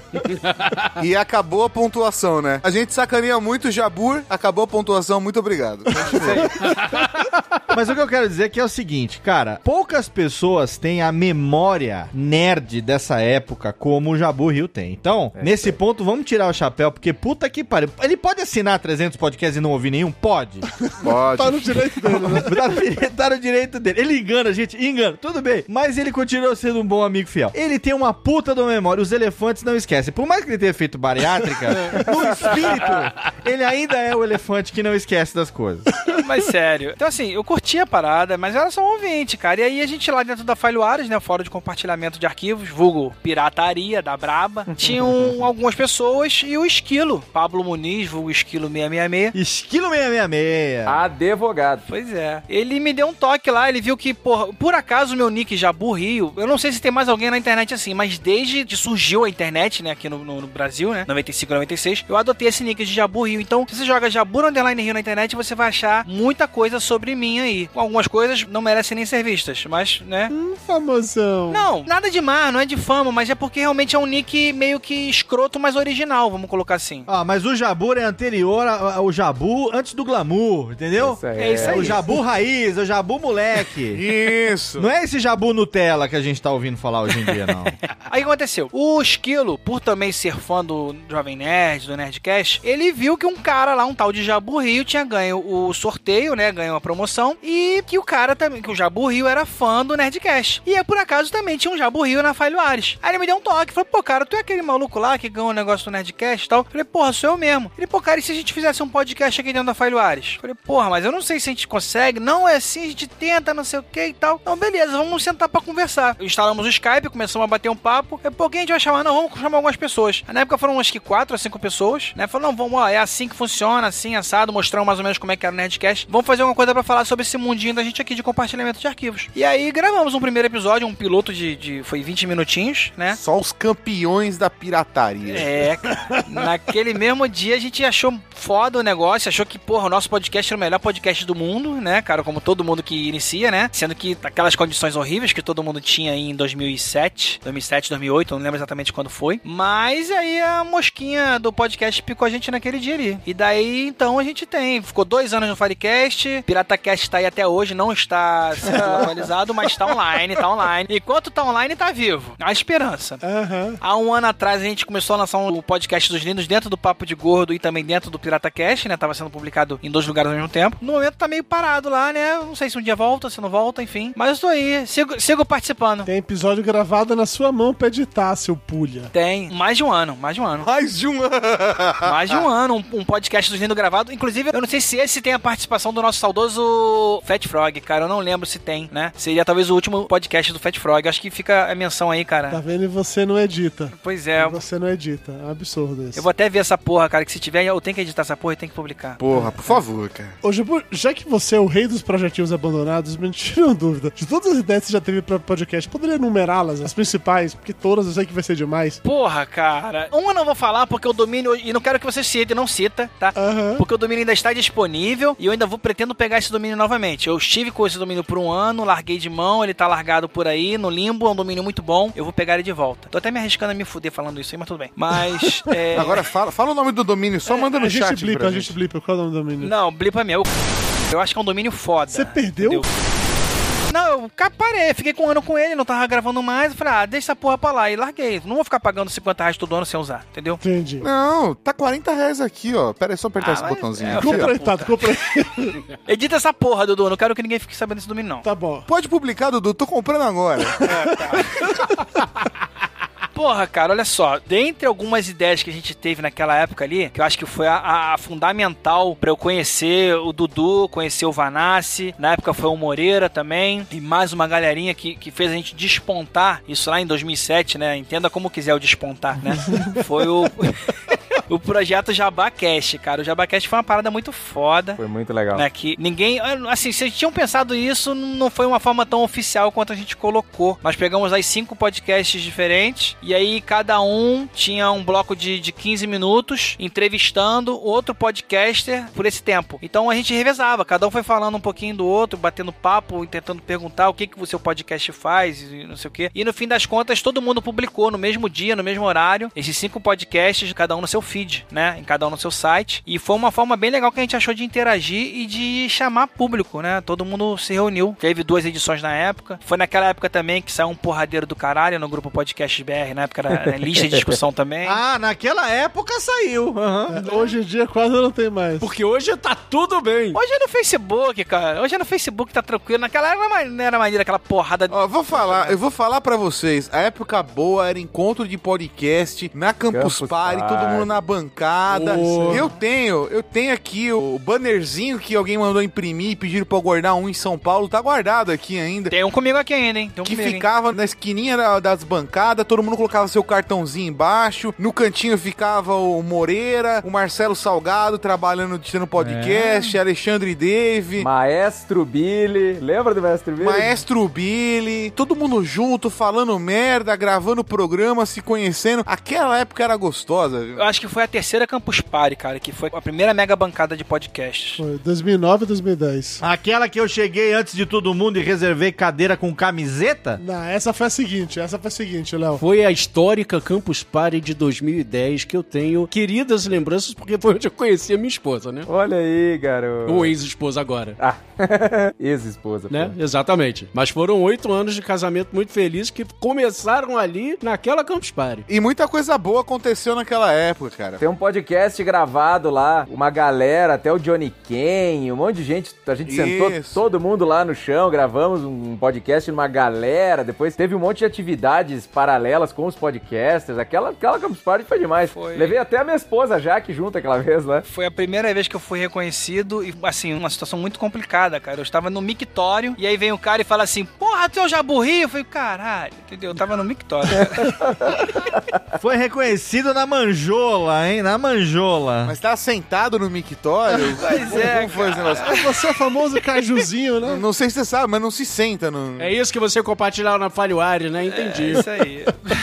É, mas ó, eu, só pra pontuar aqui, a gente tá falando de campos diferentes. Em dois mil e dez eu ainda não fazia parte do grupelho. A minha primeira foi em dois mil e onze, então vocês estão falando de um ano antes. Aquela que eu fui, cheguei primeiro e reservei a ban- as duas bancadas e tal, foi dois mil e onze, que foi a minha primeira. dois mil e dez eu acompanhei a galera via internet, via... Era... Como é que chamava, Tato, aquela ferramenta de vídeo do Twitter que tinha antigamente? Periscope? Não, Periscope ah, é atual. É... Não, antes do Periscope. É Twitch alguma coisa, eu sei qual você tá falando. do... Twitchcam? Twitchcam, Twitchcam. Ah, nossa, nem me lembrava disso. Twitchcam, que na época o Marcelo Salgado e Vinícius Schiavini fizeram transmissão praticamente a Campus de dois mil e dez inteirinha. É verdade. Que foi, inclusive, numa... aproveitando a Campus de dois mil e dez, que o Jovem Nerd fez o lançamento daquele livro do Eduardo Spock, que eu me referi há pouco, que eu fui encontrar com a galera lá, mas que a galera tinha, tipo, saído da Campus pra ir pro lançamento e voltar, e eu tava trabalhando e acompanhei online. Nossa, eu, eu me lembro dessa época, da Campus de dois mil e dez, foi uma que no final tem uma empresa que fez uma ação, e aí o, o Alexandre, o Dave, eu e o Mosquito participamos fazendo uma... Grande Thiago Mosquito! Com uma competição de laser tag, no final o time campeão foi eu, o Alexandre, o Dave e o Mosquito, o Ale em primeiro lugar ganhou um Nintendo Wii, eu em segundo lugar ganhei um P S P, os outros dois, se não me engano, ganharam um iPodzinho, e eu vendi o P S P pra comprar a primeira câmera da Rede Geek. Foi que a gente começou a filmar o Review Maroto, etcétera. Graças àquele P S P, eu não cheguei, sem sacanagem, eu não tirei nem da caixa, eu ganhei, recebi, agradeci, vendi no dia seguinte no Mercado Livre pra comprar a câmera.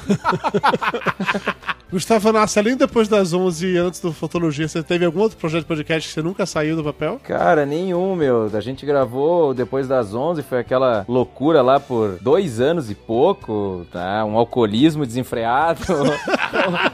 Saudade. Saudade, saudade. Saudades festa e queijo. Nossa, que momento. Eu gravei depois das onze, em loco com a galera, e realmente era pra acabar bêbado, tá? Era uma loucura. Eu achava que era zoeira aquilo dali, que eles ficavam simulando, mas não. Eu gravei com eles e realmente a gente acaba bêbado no final da gravação. Isso é maravilhoso, bicho. Ah, isso é uma das coisas que eu me arrependo, viu? Porque na época eu já conhecia vocês. O Vanassi falou, vem pra Caxias, vocês da hora pra caralho, não sei o que lá. Vai ter festa de queijo. Aí o Dudu combinou de ir junto e eu não fui. Eu não fui porque eu não tinha um puto na, no bolso. Eu me arrependo de não ter participado dessa zona, cara. Perdeu aquela, velho, porque ó, quando o Dudu veio pra cá, meu, a gente comeu e bebeu. Meu Deus do céu, acho que foi a semana de maior glutonice da minha vida. vida.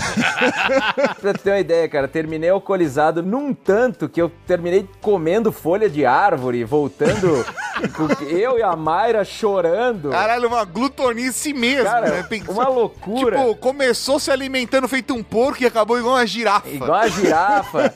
Cara, é, foi um bom tempo, só que tomei um trauma tão grande daquilo, cara, foi uma, uma, um momento tão maluco que eu peguei assim, não, quando acabou depois das onze, eu disse, não, chega dessa palhaçada, acabou esse negócio. Aí foi cada um pra um lado e tal. A gente até gravou um programa depois de um ano, um especial de Natal, depois gravou um, um outro, a gurizada se reunindo depois de dois anos e tal, mas foi. Até que dois mil e... Nós estamos em dois mil e dezoito, né? Ah, nós estamos gravando em dois mil e dezoito. Provavelmente esse programa será lançado em dois mil e vinte e quatro. É, provavelmente. Aí meu irmão resolveu gravar um podcast aí mais a sério e tal, aí pro mercado de fotografia, quis fazer um negócio, ô, oh, vamos compartilhar um conteúdo e tal, e uma coisa mais focada e tal, e a gente lançou Fotologia, e aí virou um projeto aí monetizado, patrocínio, caramba, e tá aí hoje como base de uma estratégia de conteúdo que a gente tem e tal, mas tenho saudades do, do Depois das onze, só a gente não teve outro projeto, nenhum outro pra fazer, não. É, o Vanassi é um pró-podcaster, se não tinha um pró-blog, ele é um pró-podcaster. Quem diria? Que orgulho. Tá atacando seus projetos, tá? O que é que nunca saiu do papel? Cara, eu tenho alguns, Dudu. Fale só aqueles que valem a pena, tá? Ou aqueles que são mega vergonhosos. Putz, cara. eu, eu tenho alguns. Um deles vai sair semana que vem. Quer dizer, ou pra você que tá ouvindo há quatro anos atrás. Não vai ser, de fato, um podcast. A ideia é que talvez um dia ele vire podcast, mas eu vou fazer como um hobby, assim. Eu vou juntar uma galera pra falar de Nintendo e vou fazer live, gravando, e não vou transformar no podcast, pelo menos no começo, porque eu não quero nem gastar dinheiro com isso, porque eu não quero pagar servidor. Só conseguir o canal no YouTube e é isso aí. É o único que tá mais próximo, assim. Eu tinha um de história infantil que eu queria fazer, pra fazer vozes e brincadeira, etcétera. Que quando eu era criança, tinha umas fitinhas cassete. Acho que foi muito mais pros meus irmãos, mais do que pra mim. Mas tinha umas fitinhas, porque na época era aqueles de alta rotação, né? Mas pra eles já eram umas fitas cassete da Disney, contando história, não sei o que lá. E eu pensei em fazer isso usando podcast. Eu achei que podia ser bem legal, sabe? Pros pais colocarem pras criançadas, etcétera. Ia começar a fazer esse projeto, mas nunca tive tempo de acabar de escrever nenhum primeiro roteiro, então é isso. Eu tenho uma outra ideia que é de fazer entrevistas sérias com líderes religiosos. Caralho. De várias religiões diferentes, fazendo um bate-papo. Isso é mega específico, hein? É bem específico mesmo. E aí pegar, assim, toda semana, ou toda quinzena, sei lá, um líder religioso diferente, de uma crença diferente. Já aceitei o convite, já. Pode chamar. Pô,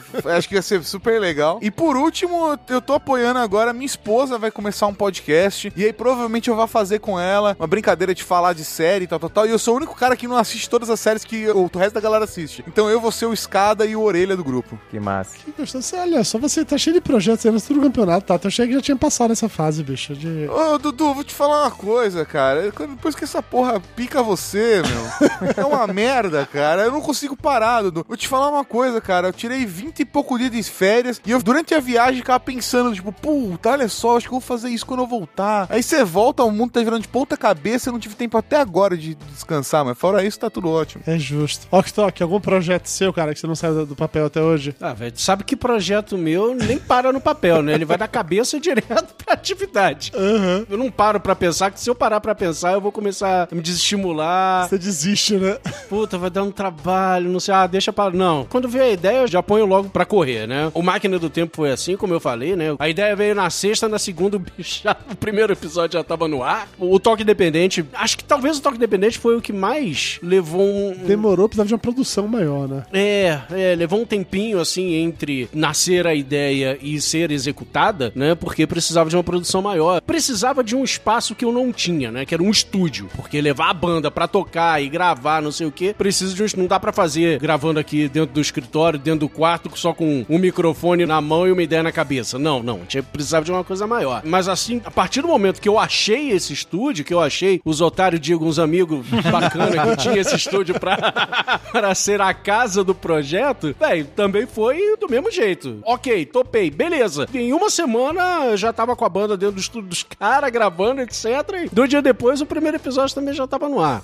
As coisas são assim, cara. Tem que matar no peito e mandar pro gol. Léo, e você que também que é o rei dos últimos projetos. Você tá lançando o quê? Uns oitenta podcasts ao mesmo tempo no momento? Não, não, não. Meus são três e a gente na Network tem o Voz Off, que é produzido pelo Viviane e pelo Lauleta lá, que é mensal. E agora tem o mais novo, que é o Backhand na Paralela, mas ele é produzido pelo Jeff Paiva e a gente só tá publicando na Network, que agora tem essa proposta. Inclusive, o Toque Independente, a gente já fez o convite pro O C pra trazer pra Radiofobia Podcast Network, mas ele até agora não aceitou porque a proposta não foi ao, ao contento ainda, né, do contrato. Coloca mais umas verdinhas aí no, no contrato. É. Ô, oh, caramba, fica com esse papo de, ô, oh, oh, mãe, o O C pode dormir em casa hoje? Porra, na frente da mãe é foda, cara.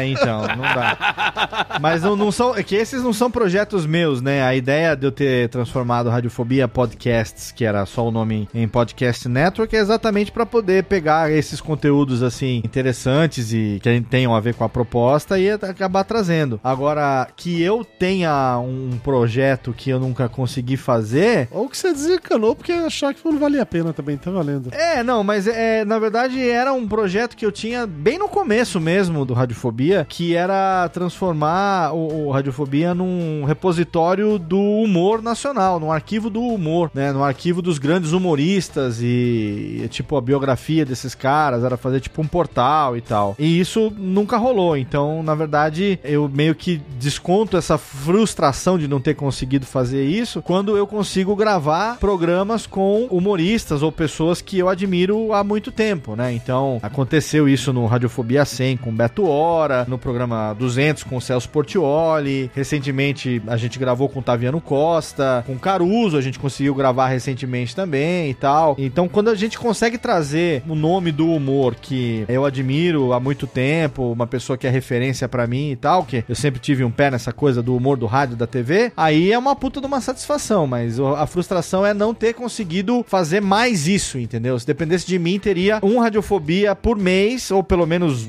sabe, um a cada dois meses, só com esse tipo de conteúdo, mas infelizmente não deu certo. Então, por exemplo, a gente tava com Radiofobia, é, a entrevista com o Serginho Leite tava marcada pra duas duas semanas ele morreu. Bah, que... Aí eu ia pra Ourinhos gravar o, a entrevista com o Escova, que era da dupla Tatá Escova, da época do Perdidos na Noite, que era referência na Jovem Pan, o humor dos anos oitenta e tal. E aí meio que não consegui ir pra Ourinhos, e quando eu tava quase conseguindo armar a viagem, o Escova acabou falecendo também, adoeceu, morreu de repente. Porra, mano, que maldição do Radiofobia. Quero falar isso. Eu não quero dar entrevista no Radiofobia não, hein. Maldição da porra, mano. Mas assim, tem grandes nomes que eu admiro que eu queria ter tido essa oportunidade e não aconteceu. Então, hoje em dia, eu tento ao máximo aproveitar a proximidade que a internet proporciona pra gente, né? Que eu não tinha nos anos oitenta, nos anos noventa, que é uma das grandes vantagens da rede mundial dos computadores. A super rodovia da informação. Super rodovia da informação, que é você poder se aproximar de pessoas que antigamente você não tinha a menor ideia de como você poderia entrar em contato com elas, né? Uhum. E aí tentar fazer disso uma oportunidade de, se não conhecer pessoalmente, mas pelo menos remotamente, através do Skype, do Hangout, poder gravar com essas pessoas e tal. A frustração é ter perdido a oportunidade de conhecer esses grandes ídolos, né? Que eu, que eu sempre admirei muito, então... Olha, mas tem tantos outros aí pra ainda aproveitar, né? Tem muitos! Tem vários aí pra você convidar ainda e morrer na semana seguinte, né? Então... Tem, vamos matar muita gente ainda, se Deus quiser.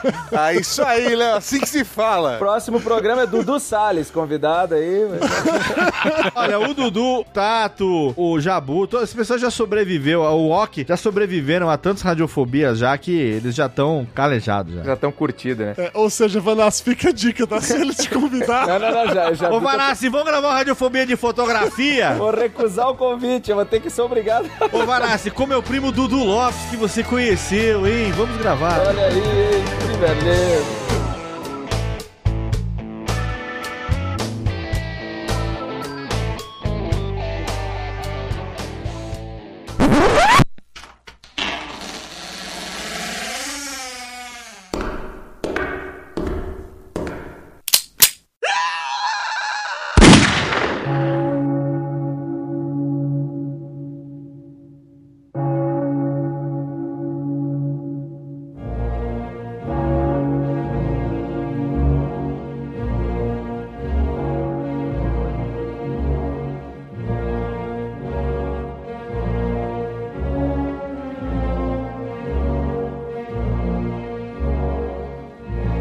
Agora que o Vanassi morreu, depois do convite... Que... Cara, impressionante, ele convidou, o Vanassi sumiu, cara. Automaticamente, porque, né? É desse jeito que funciona. Ele não morreu, ele aceitou ir pro Radiofobia.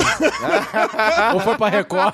Inclusive, se você aí estiver passando por um momento desse, tem alguém que tá te ameaçando de vida? Tem alguém que tá fazendo você sentir mal? Manda o nome dele pra contato arroba radiofobia ponto com ponto br e nós damos um jeito em três dias, entendeu? Ou seu dinheiro de volta. Senhores, uma pergunta muito importante. O que é que faria um ano ser o ano do podcast pra vocês? Agora é sério, hein? O assunto agora ficou sério. Eu acho que todo ano tem sido o ano do podcast, já tem mais ou menos uns três anos. Eu acho que todo ano o podcast tem se mostrado uma mídia mais relevante. A gente acabou de publicar o resultado da maior edição da Pod Pesquisa já feita, quer dizer, a quarta edição. A gente bateu o número recorde de participantes. A gente tem hoje o podcast entrando com uma relevância jamais esperada na maior plataforma de streaming de música, ou nenhuma das maiores, no caso que é o Spotify, junto com o Apple Music, provavelmente sejam as duas maiores. E a gente vê o Spotify, claro que é uma campanha de publicidade do Spotify, sim, é, mas o Spotify ter escolhido o podcast para envelopar estações de metrô em São Paulo, pontos de ônibus em São Paulo, como ele fez com o Mamilos, com o Nerdcast, com o Papo Torto e tal, eu acho que isso é algo nunca antes acontecido na história, nesses quatorze anos de podcast no Brasil. O Meio e Mensagem tem dado cada vez mais espaço pro podcast. Há algumas semanas atrás, eu não sei quando esse programa vai ser publicado, mas no dia da gravação desse programa, a Rádio Globo acabou de lançar um podcast novo sobre games, com a apresentação do Marcelo Duó, que é um locutor amigaço nosso, que, que também é apaixonado por podcast. É, Otaviano Costa participou do Radiofobia recentemente e a Rádio Globo deu um gás, assim como a C B N já tem feito. Então, pra mim, todo ano, de dois mil e quatorze pra cá, não vou falar antes de dois mil e quatorze, mas de dois mil e quatorze pra cá, todo ano tem sido, pra mim, um ano do podcast no Brasil, porque o ano tem sido melhor do que o ano anterior. Então, se você me perguntar, se você mudar, por exemplo, o teor da pergunta e falar assim, quando que eu acho que vai ter o boom da mídia podcast no Brasil? Quando que vai estourar? Eu vou falar pra você, jamais vai estourar, nunca vai estourar. E é bom que não estoure. Exato, porque nunca vai deixar de ser uma mídia de nicho, e é exatamente aí que reside o pulo do gato, porque a nossa vantagem é que continue sendo uma mídia de nicho, porque o nicho é que se espera. Diferente de um broadcast, onde você tem o um negócio ali tocando pra quem passa a ouvir de maneira incidental, o podcast não, ele não tem ouvinte incidental, ele tem assinante. O cara escolhe ouvir um podcast, ele assina, ele manifesta que ele quer receber o seu conteúdo sempre que sai um programa novo, ele é fiel, ele é fidelizado, né? Ele é engajado naquilo que você faz. Então, se um podcast como o Backhand na Paralela hoje, que tá lá publicado na Radiofobia, apresentado pelo Jeff Paiva, que é um programa sobre tênis, o quinto esporte mais praticado no Brasil, se ele tem, é, vai, seis mil ouvintes por programa, não são seis mil ouvintes que passaram na rua e estão ouvindo por acaso, são seis mil pessoas que têm um interesse por tênis e estão ouvindo aquele programa. Então, se uma empresa que faz raquete, que faz tênis, artigo esportivo, bolinha, qualquer coisa assim, resolve investir nesse programa, ele sabe que ele tá falando com um público que é um público fidelizado, que é um público engajado. E extremamente seleto, né? Exatamente. Então, é diferente de você fazer um anúncio muitas vezes num jornal, numa revista, que você tá atingindo um público que você não tem ideia de quem seja, entendeu? Então eu acho, minha opinião, Léo Lopes, que todo ano de dois mil e quatorze pra cá tem sido o ano do podcast no Brasil. Pra mim, nesse momento, se esse programa, se Deus quiser, for ao ar ainda em dois mil e dezoito, dois mil e dezoito é o ano do podcast no Brasil e só não vai ser melhor do que dois mil e dezenove, porque com certeza dois mil e dezenove vai ser melhor do que dois mil e dezoito. E dois mil e vinte vai ser melhor que dois mil e dezenove. Exatamente, que dois mil e dezoito vai ser pior do que dois mil e vinte e assim por diante. Exatamente, e dois mil e vinte e um vai ser melhor do que dois mil e vinte. Vamos nessa? E vai ser pior do que dois mil e vinte e dois. Não vai ter fim essa porra. Vai ficar desse jeito, é isso mesmo? É esse o conceito geral das paradas? Vai ficar desse jeito, mas só até dois mil e vinte e quatro, porque dois mil e vinte e quatro vai ser espetacular. Porque aí vai vir um raio e vai acabar com tudo. Exatamente. É porque quando finalmente terá saído esse episódio, está sendo gravado hoje. Aí sim. Exatamente. Não, eu, eu também concordo muito com o Léo, cara. Eu acho que essa história de que o ano do podcast nunca vai chegar, eu acho que todo ano tá melhorando. Quem tá entrando aí tá entrando cada vez com mais qualidade, com mais disposição. Tem uma galera investindo aí tempo, investindo grana. E além desses que o que o Léo falou, do Spotify, também a gente tem que lembrar que nesse ano também, eu acho que foi esse ano, começo desse ano, que rolou o aplicativo do Google Podcast. É isso ou eu tô errado? Agosto. Foi agosto, já. Agosto. Aí, foi agora, tá vendo? Foi recente. Então só em dois mil e dezoito já tiveram essas duas iniciativas fodas, cara, que foi Google Podcast e o Spotify. Na verdade, o Spotify acho que já tava desde o do finzinho do ano passado, mas não tava tão aberto, não é isso, Léo? E agora é que esse ano que esculachou de vez, não foi? Que entrou todo mundo. É, esse ano que eles abriram a A P I pra poder você subir o podcast. Agora todo mundo pode subir o seu podcast pra dentro da plataforma do Spotify. Isso é, um, Exato, é. uma puta revolução. E o lance do Google Podcast, ele é só a porta de entrada pra todo um planejamento de divulgação e de publicidade, de publicação de podcast que o Google tá querendo fazer também, né? O Alotec já explicou isso, duas horas de alotênica explicando isso, né, Léo? Sim, é, o Google tem a intenção de quadruplicar a quantidade de ouvintes de podcast no intervalo de dois anos. Então, a gente falava tanto, né, de que é, o podcast vinha um aplicativo nativo no iOS, que não tinha um aplicativo nativo para Android e tal. Então, toma essa na cabeça. Na verdade, o Google estava ali observando o potencial do podcast e eles não só lançaram um aplicativo que permite uma indexação automática, como eles têm ferramentas como transcrição do conteúdo dos áudios automaticamente para indexação. O S E O é foda. Quem joga hoje naquele Google Assistant, né? Aquele assistente que chama lá OK Google e você coloca ali clicando na teclinha de home ali do seu Android. Você tem que falar o quê, Léo? Desculpa. OK Google. OK Google. Exatamente. Agora o, o smartphone de metade dos ouvintes acabou de apitar. A janelinha acabou de apitar ali. É isso aí. Porque a gente tem uma voz genérica, super genérica. né? Mas é indexar o programa a ponto de sair já o player na busca, você poder aparecer o resultado e já dar o play e sair tocando, é uma coisa que, pra popularização do programa, pra gente que tenta catequizar as pessoas no dia a dia, você fala, não, joga lá, Papo de Gordo Podcast no Google. Primeiro resultado, primeiro, sem dúvida, primeiro resultado que aparecer, vai ter um botãozinho lá, você clica no play e sai escutando. Acabou, entendeu? Não tem complicação nenhuma pra falar, ah, pega o aplicativo, entra no Google Play, escolhe o podcast, whatever, pra baixar. Não, joga na busca. Vai aparecer o triângulozinho, aquele botãozinho de play, clica e sai escutando. Cara, não tem coisa mais democrática e fácil do que isso. Esse cenário que você tá falando agora era um sonho molhado de onze a cada dez produtores de podcast em dois mil e oito, né, cara? Exatamente, exatamente. Que a gente durante anos dizia que o iOS lá, a Apple tinha isso, mas na verdade a gente também mordia a língua, porque a Apple também cagava pra gente de um certo aspecto. Nossa! E só de uns tempos pra cá é que começou a ter ferramenta pra produtores e como você controlar determinadas coisas, coisas que não tinha antigamente, entendeu? Só depois que o resto do mercado começou a dar atenção, né? Exatamente. E quando era só eles, aí...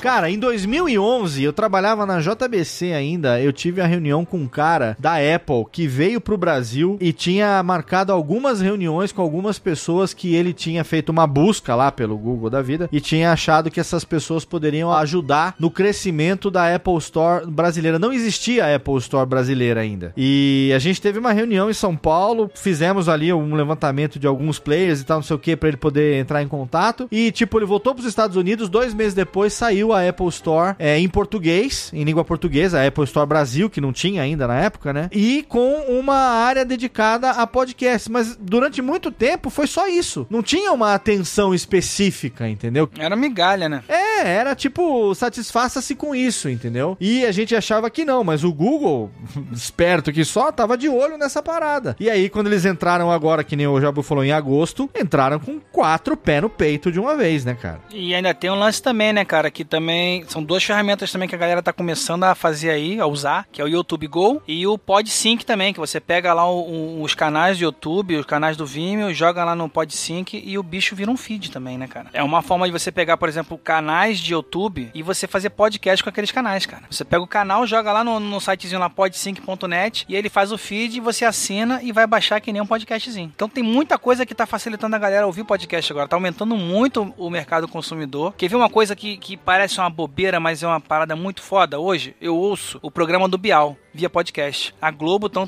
com esses podcastzinhos de, de Bial, o Thiago Leifert também com o zero um. Então tudo isso aproxima muito essa galera nova a ouvir podcast, cara. Esse cenário todo, gente, serve pra mostrar que agora não tem mais desculpa. Ah, porque podcast é um negócio complicado, tem que assinar feed, não sei o que. Não, cara, nem tem mais isso. O ouvinte padrão, o afegão médio, ele não precisa mais saber o que, que é feed nessa vida pra assinar podcast. Todo mundo tem Spotify no celular hoje em dia. Entra na porra do Spotify, digita lá, Papo de Gordo, Radiofobia, Rede Geek. Procura o podcast que você quiser, você vai encontrar a dois cliques de distância. Mas tem que ter feed. É, eu tive que morder a língua. Eu, não, eu mordi a língua, porque eu falei que o Spotify não, não abraçaria o podcast com a mesma eficiência dos agregadores e, na verdade, eles estão com uma política de podcast bem agressiva, né? Mas o que o Tato falou continua sendo verdadeiro e eu defendo isso até o fim da minha vida, que inclusive tem hoje em dia tatuado no meu braço, que é podcast porque tem feed, que se não tiver feed não é podcast. É isso aí. Você tatuou isso no seu braço, você tá de sacanagem comigo, né? Ah, você não, não viu minha tatuagem? Você tatuou, tem que ter feed pra ser podcast, jura? Você não viu minha tatu do microfone? Não, eu via do, do microfone e tal, mas daí pra você tatuar a frase... Tem o microfone e uma fita cassete. Sim. No meio dos dois tem o símbolo do feed. Ah, tá, ok, tudo bem. Achei que fosse alguma parada tipo uma, a frase escrita pra ser podcast tem que ter feed. Não! Então seria, seria um novo nível de loser que eu não conseguiria imaginar.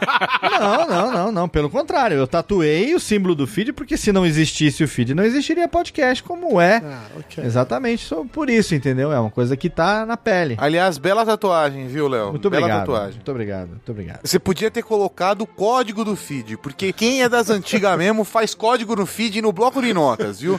E isso que é assim que se faz podcast. Feed automático é coisa de gente fresca. Eu prefiro a tatuagem do Léo de unicórnio que ele tem na nádega esquerda, bem pertinho ali do rego. Aquela é muito mais bonita. Eu prefiro a, a Lembuco. A Lembuco é a melhor. Olha, essa daí é só pra quem vai comer um bolinho de bacalhau em Realengo. Porra. Já furei dois bolinhos com o Léo. Puta que pariu, é foda. Jabu. Jabu. Ué. Jabu. Posso falar um negócio, gente? Sério. Hum. Eu, eu quero levantar uma bola aqui pra, pra finalizar mesmo, pode ser? Não tem problema. Pra figura esquecida do podcast, que é uma imagem que as pessoas normalmente não têm na cabeça. E quem é quem tá fudido essa semana, que é o editor. O editor, meu irmão. Puta, tá na merda, viu, cara? Então eu quero, eu quero mandar um Raul aqui do fundo do meu coração pra todos os editores de podcast no Brasil, que são eles que se fodem de verdade, de verdade. E aí quando outros editores gravam os podcasts, eles querem que o editor daquele podcast fique se foda mesmo. É por isso que a gente Exatamente. Tá aqui hoje, cara. Esse ciclo versão. Duas horas e nove minutos já de áudio. Só pra fuder com o Dudu. É isso aí. Eu vou falar com, junto com todo mundo. Vamos todo mundo falar junto agora, que é de celebração aí, pra, pra guardar essa memória, e quero que o editor aí se foda. E você sabe o que que eu vou... Gente, vamos falar junto, agora é o momento e certo. E você sabe o que, que eu vou... Certo. Eu quero cê que sabe... vocês falam mesmo. E você sabe o que, que eu vou fazer agora? E aí a gente chega num resultado bom. E você sabe o que eu vou fazer? Agora sim que vai dar certo. Sabe o que que eu vou fazer agora? E esse é o ano do podcast, tenho dito. Sabe o que, que eu vou fazer agora só pra te fuder, Tato? O quê? Porque eu, eu, quando eu comecei esse programa hoje, na pré-gravação, eu notei que vocês estavam tanto quanto pedantes. Eu estava irritado. Tô de mau humor até agora. Tô, tô resfriado. Você, você está de Chico. Tô, tô. Então eu vou te dizer uma coisa. Você se fudeu. Por quê? Porque no momento que nós estamos encerrando a gravação desse programa, eu digo para Dudu Salles: quem vai editar esse papo de gordo sou eu! Aê! Eita! Aê! Caramba! Léo Lopes, eu te amo! Léo, eu te amo! Léo, assim, parabéns. Você tá na merda. Ó, boa noite, boa sorte pra você. Não, vamos lá, gente. A gente tem mais quatro horas aqui de gravação. Vai dar tudo certo. E se você aí tá ouvindo isso até esse momento e não ouviu a voz de Tato Tarkan, porque eu cortei ele o programa inteiro.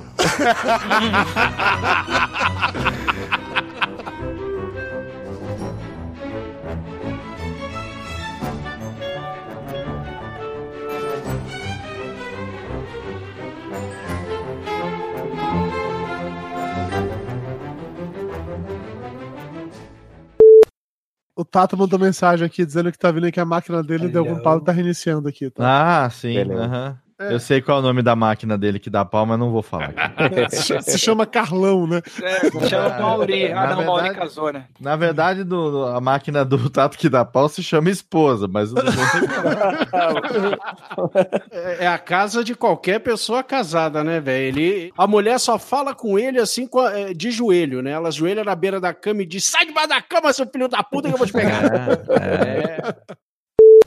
Ah, pai, quem diria, né? O Tato, essa criatura transando, tirava uma onda de, de tudo e tá aí, virou apenas mais um homem pra mandar. Quem diria que o Tato, que tirava essa onda de transante agora, tudo que ele não faz é transar. Transar. Isso aí, velho. Casa pra ver, velho. Eu vi esses dias uma postagem do, do cara no, no Facebook falando assim, um, um moleque falando assim: ah, eu queria tanto casar, porque aí eu chegava em casa, aí eu nunca ia ficar sozinho, sempre ia ter uma companhia pra fazer um amorzinho gostoso, ver um filminho na Netflix, comer um negocinho. Aí eu primeiro comentário era assim: quem conta pra eles, vocês é, ou eu? Eu vi essa porra. Boa noite, senhores, tudo beleza? Olha aí, olha, olha aí. aí. Muda o assunto, que o assunto domi... chegou. É, tá aqui, falando eu me dominado pela mulher, ela que chegou agora. A tomar no cu, viu, seu Dudu? Ó, vai se fuder, eu nem jantei direito por conta de vocês, tô abrindo minha Coca-Cola agora, ó. Não, oh, já, olha, que, que aqui você devia agradecer, porque não vai fazer a menor falta essa janta pra você hoje. Tá, né? Que pariu. Vocês estão tudo um bando de filha da puta. Caralho, chegou, chegou, felizão. Ah, Tato, por que você não aproveita quando você tá xingando e arruma seu microfone? Então, agora a casa tá com cara de casa. Olha aí. A gente tem Só... um... Ó, eu tô, tô ouvindo, ouvindo falar ali com, com, com a Vivo, com a Net. É, o, o P dois, o P dois tá ali do lado da cintaralha, o Tato. Procura ali. Ele foi pro P dois, P dois foi o Mauri, isso sim. Mauri, despluga o P dois aí, Mauri.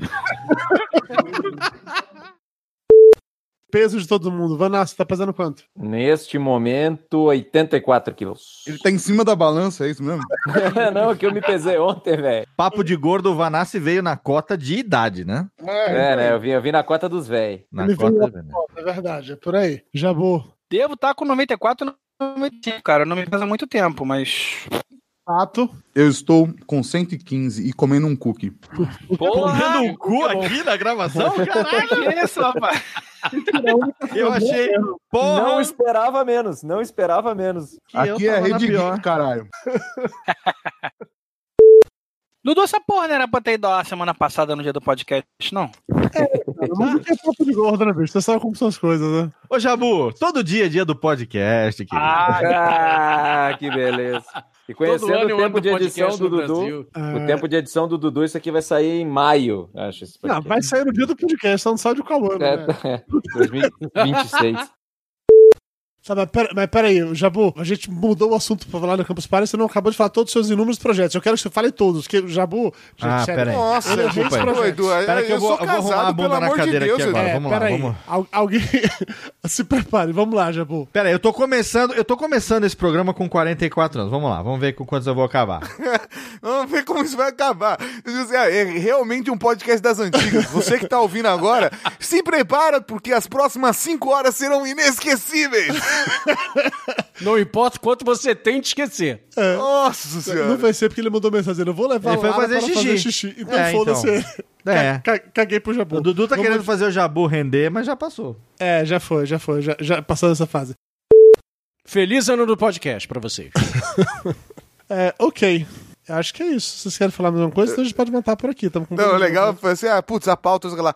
O que faria o ano do podcast? O Léo respondeu e encerrou o programa. Todo mundo. É isso aí. É, mas eu acho que o que o Léo falou é basicamente isso que todo mundo pensa, né, cara? Ó, deixa os caras repetindo, repetindo, repetindo. Ô, Dudu, deixa os caras interagir um pouco nesse aspecto aí, depois você edita lá, senão fica feio. Não, eu tô brincando. Não, não, tô falando sério. Eu tô, eu tô só tirando um sarro. Mas todo mundo tem que, que um opinar, minha opinião não pode ser definitiva. Mas pelo amor de Deus, você é o cara da Bepod, tá falado. Alguém a, ajuda a tirar a minha fama, por favor, de boca de boca. ah, a fama que não. Você fala pra caralho, Léo, não adianta, bicho, já foi. Aceite o fato. Eu... Dudu, a única coisa que eu, acho que eu, eu, eu desculpa, a minha é. gravação aqui, acho que eu acabei perdendo, viu? Relaxa, Léo, eu tô com um backup da sua gravação aqui. Ok, agora a gente pode parar. Agora não, foi. Mas Dudu, você não perguntou se alguém já pensou em parar de fazer podcast? Essa pergunta saiu fora da pauta? É, eu derrubei ela pra você ficar longe de, longo demais, entendeu? A gente não, já... Eu tô só zoando. Cara, eu acho que todo mundo aqui um dia já pensou em parar de fazer essa porra, cara. Não, mas gente, não era pra levantar a pauta, eu tô brincando, gente, pelo amor de Deus. Já deu, sério, já deu. Então, e há trinta minutos atrás, o Dudu falou assim, não, gente, deixa o Jabur falar mais um pouquinho aqui, não tem problema não. Vai dar super certo. Os culpados por esse programa ser publicado são os nossos apoiadores. Acesse papodegordo.com.br barra ajuda e saiba como se tornar um deles. Este podcast foi editado por Radiofobia, podcast e multimídia.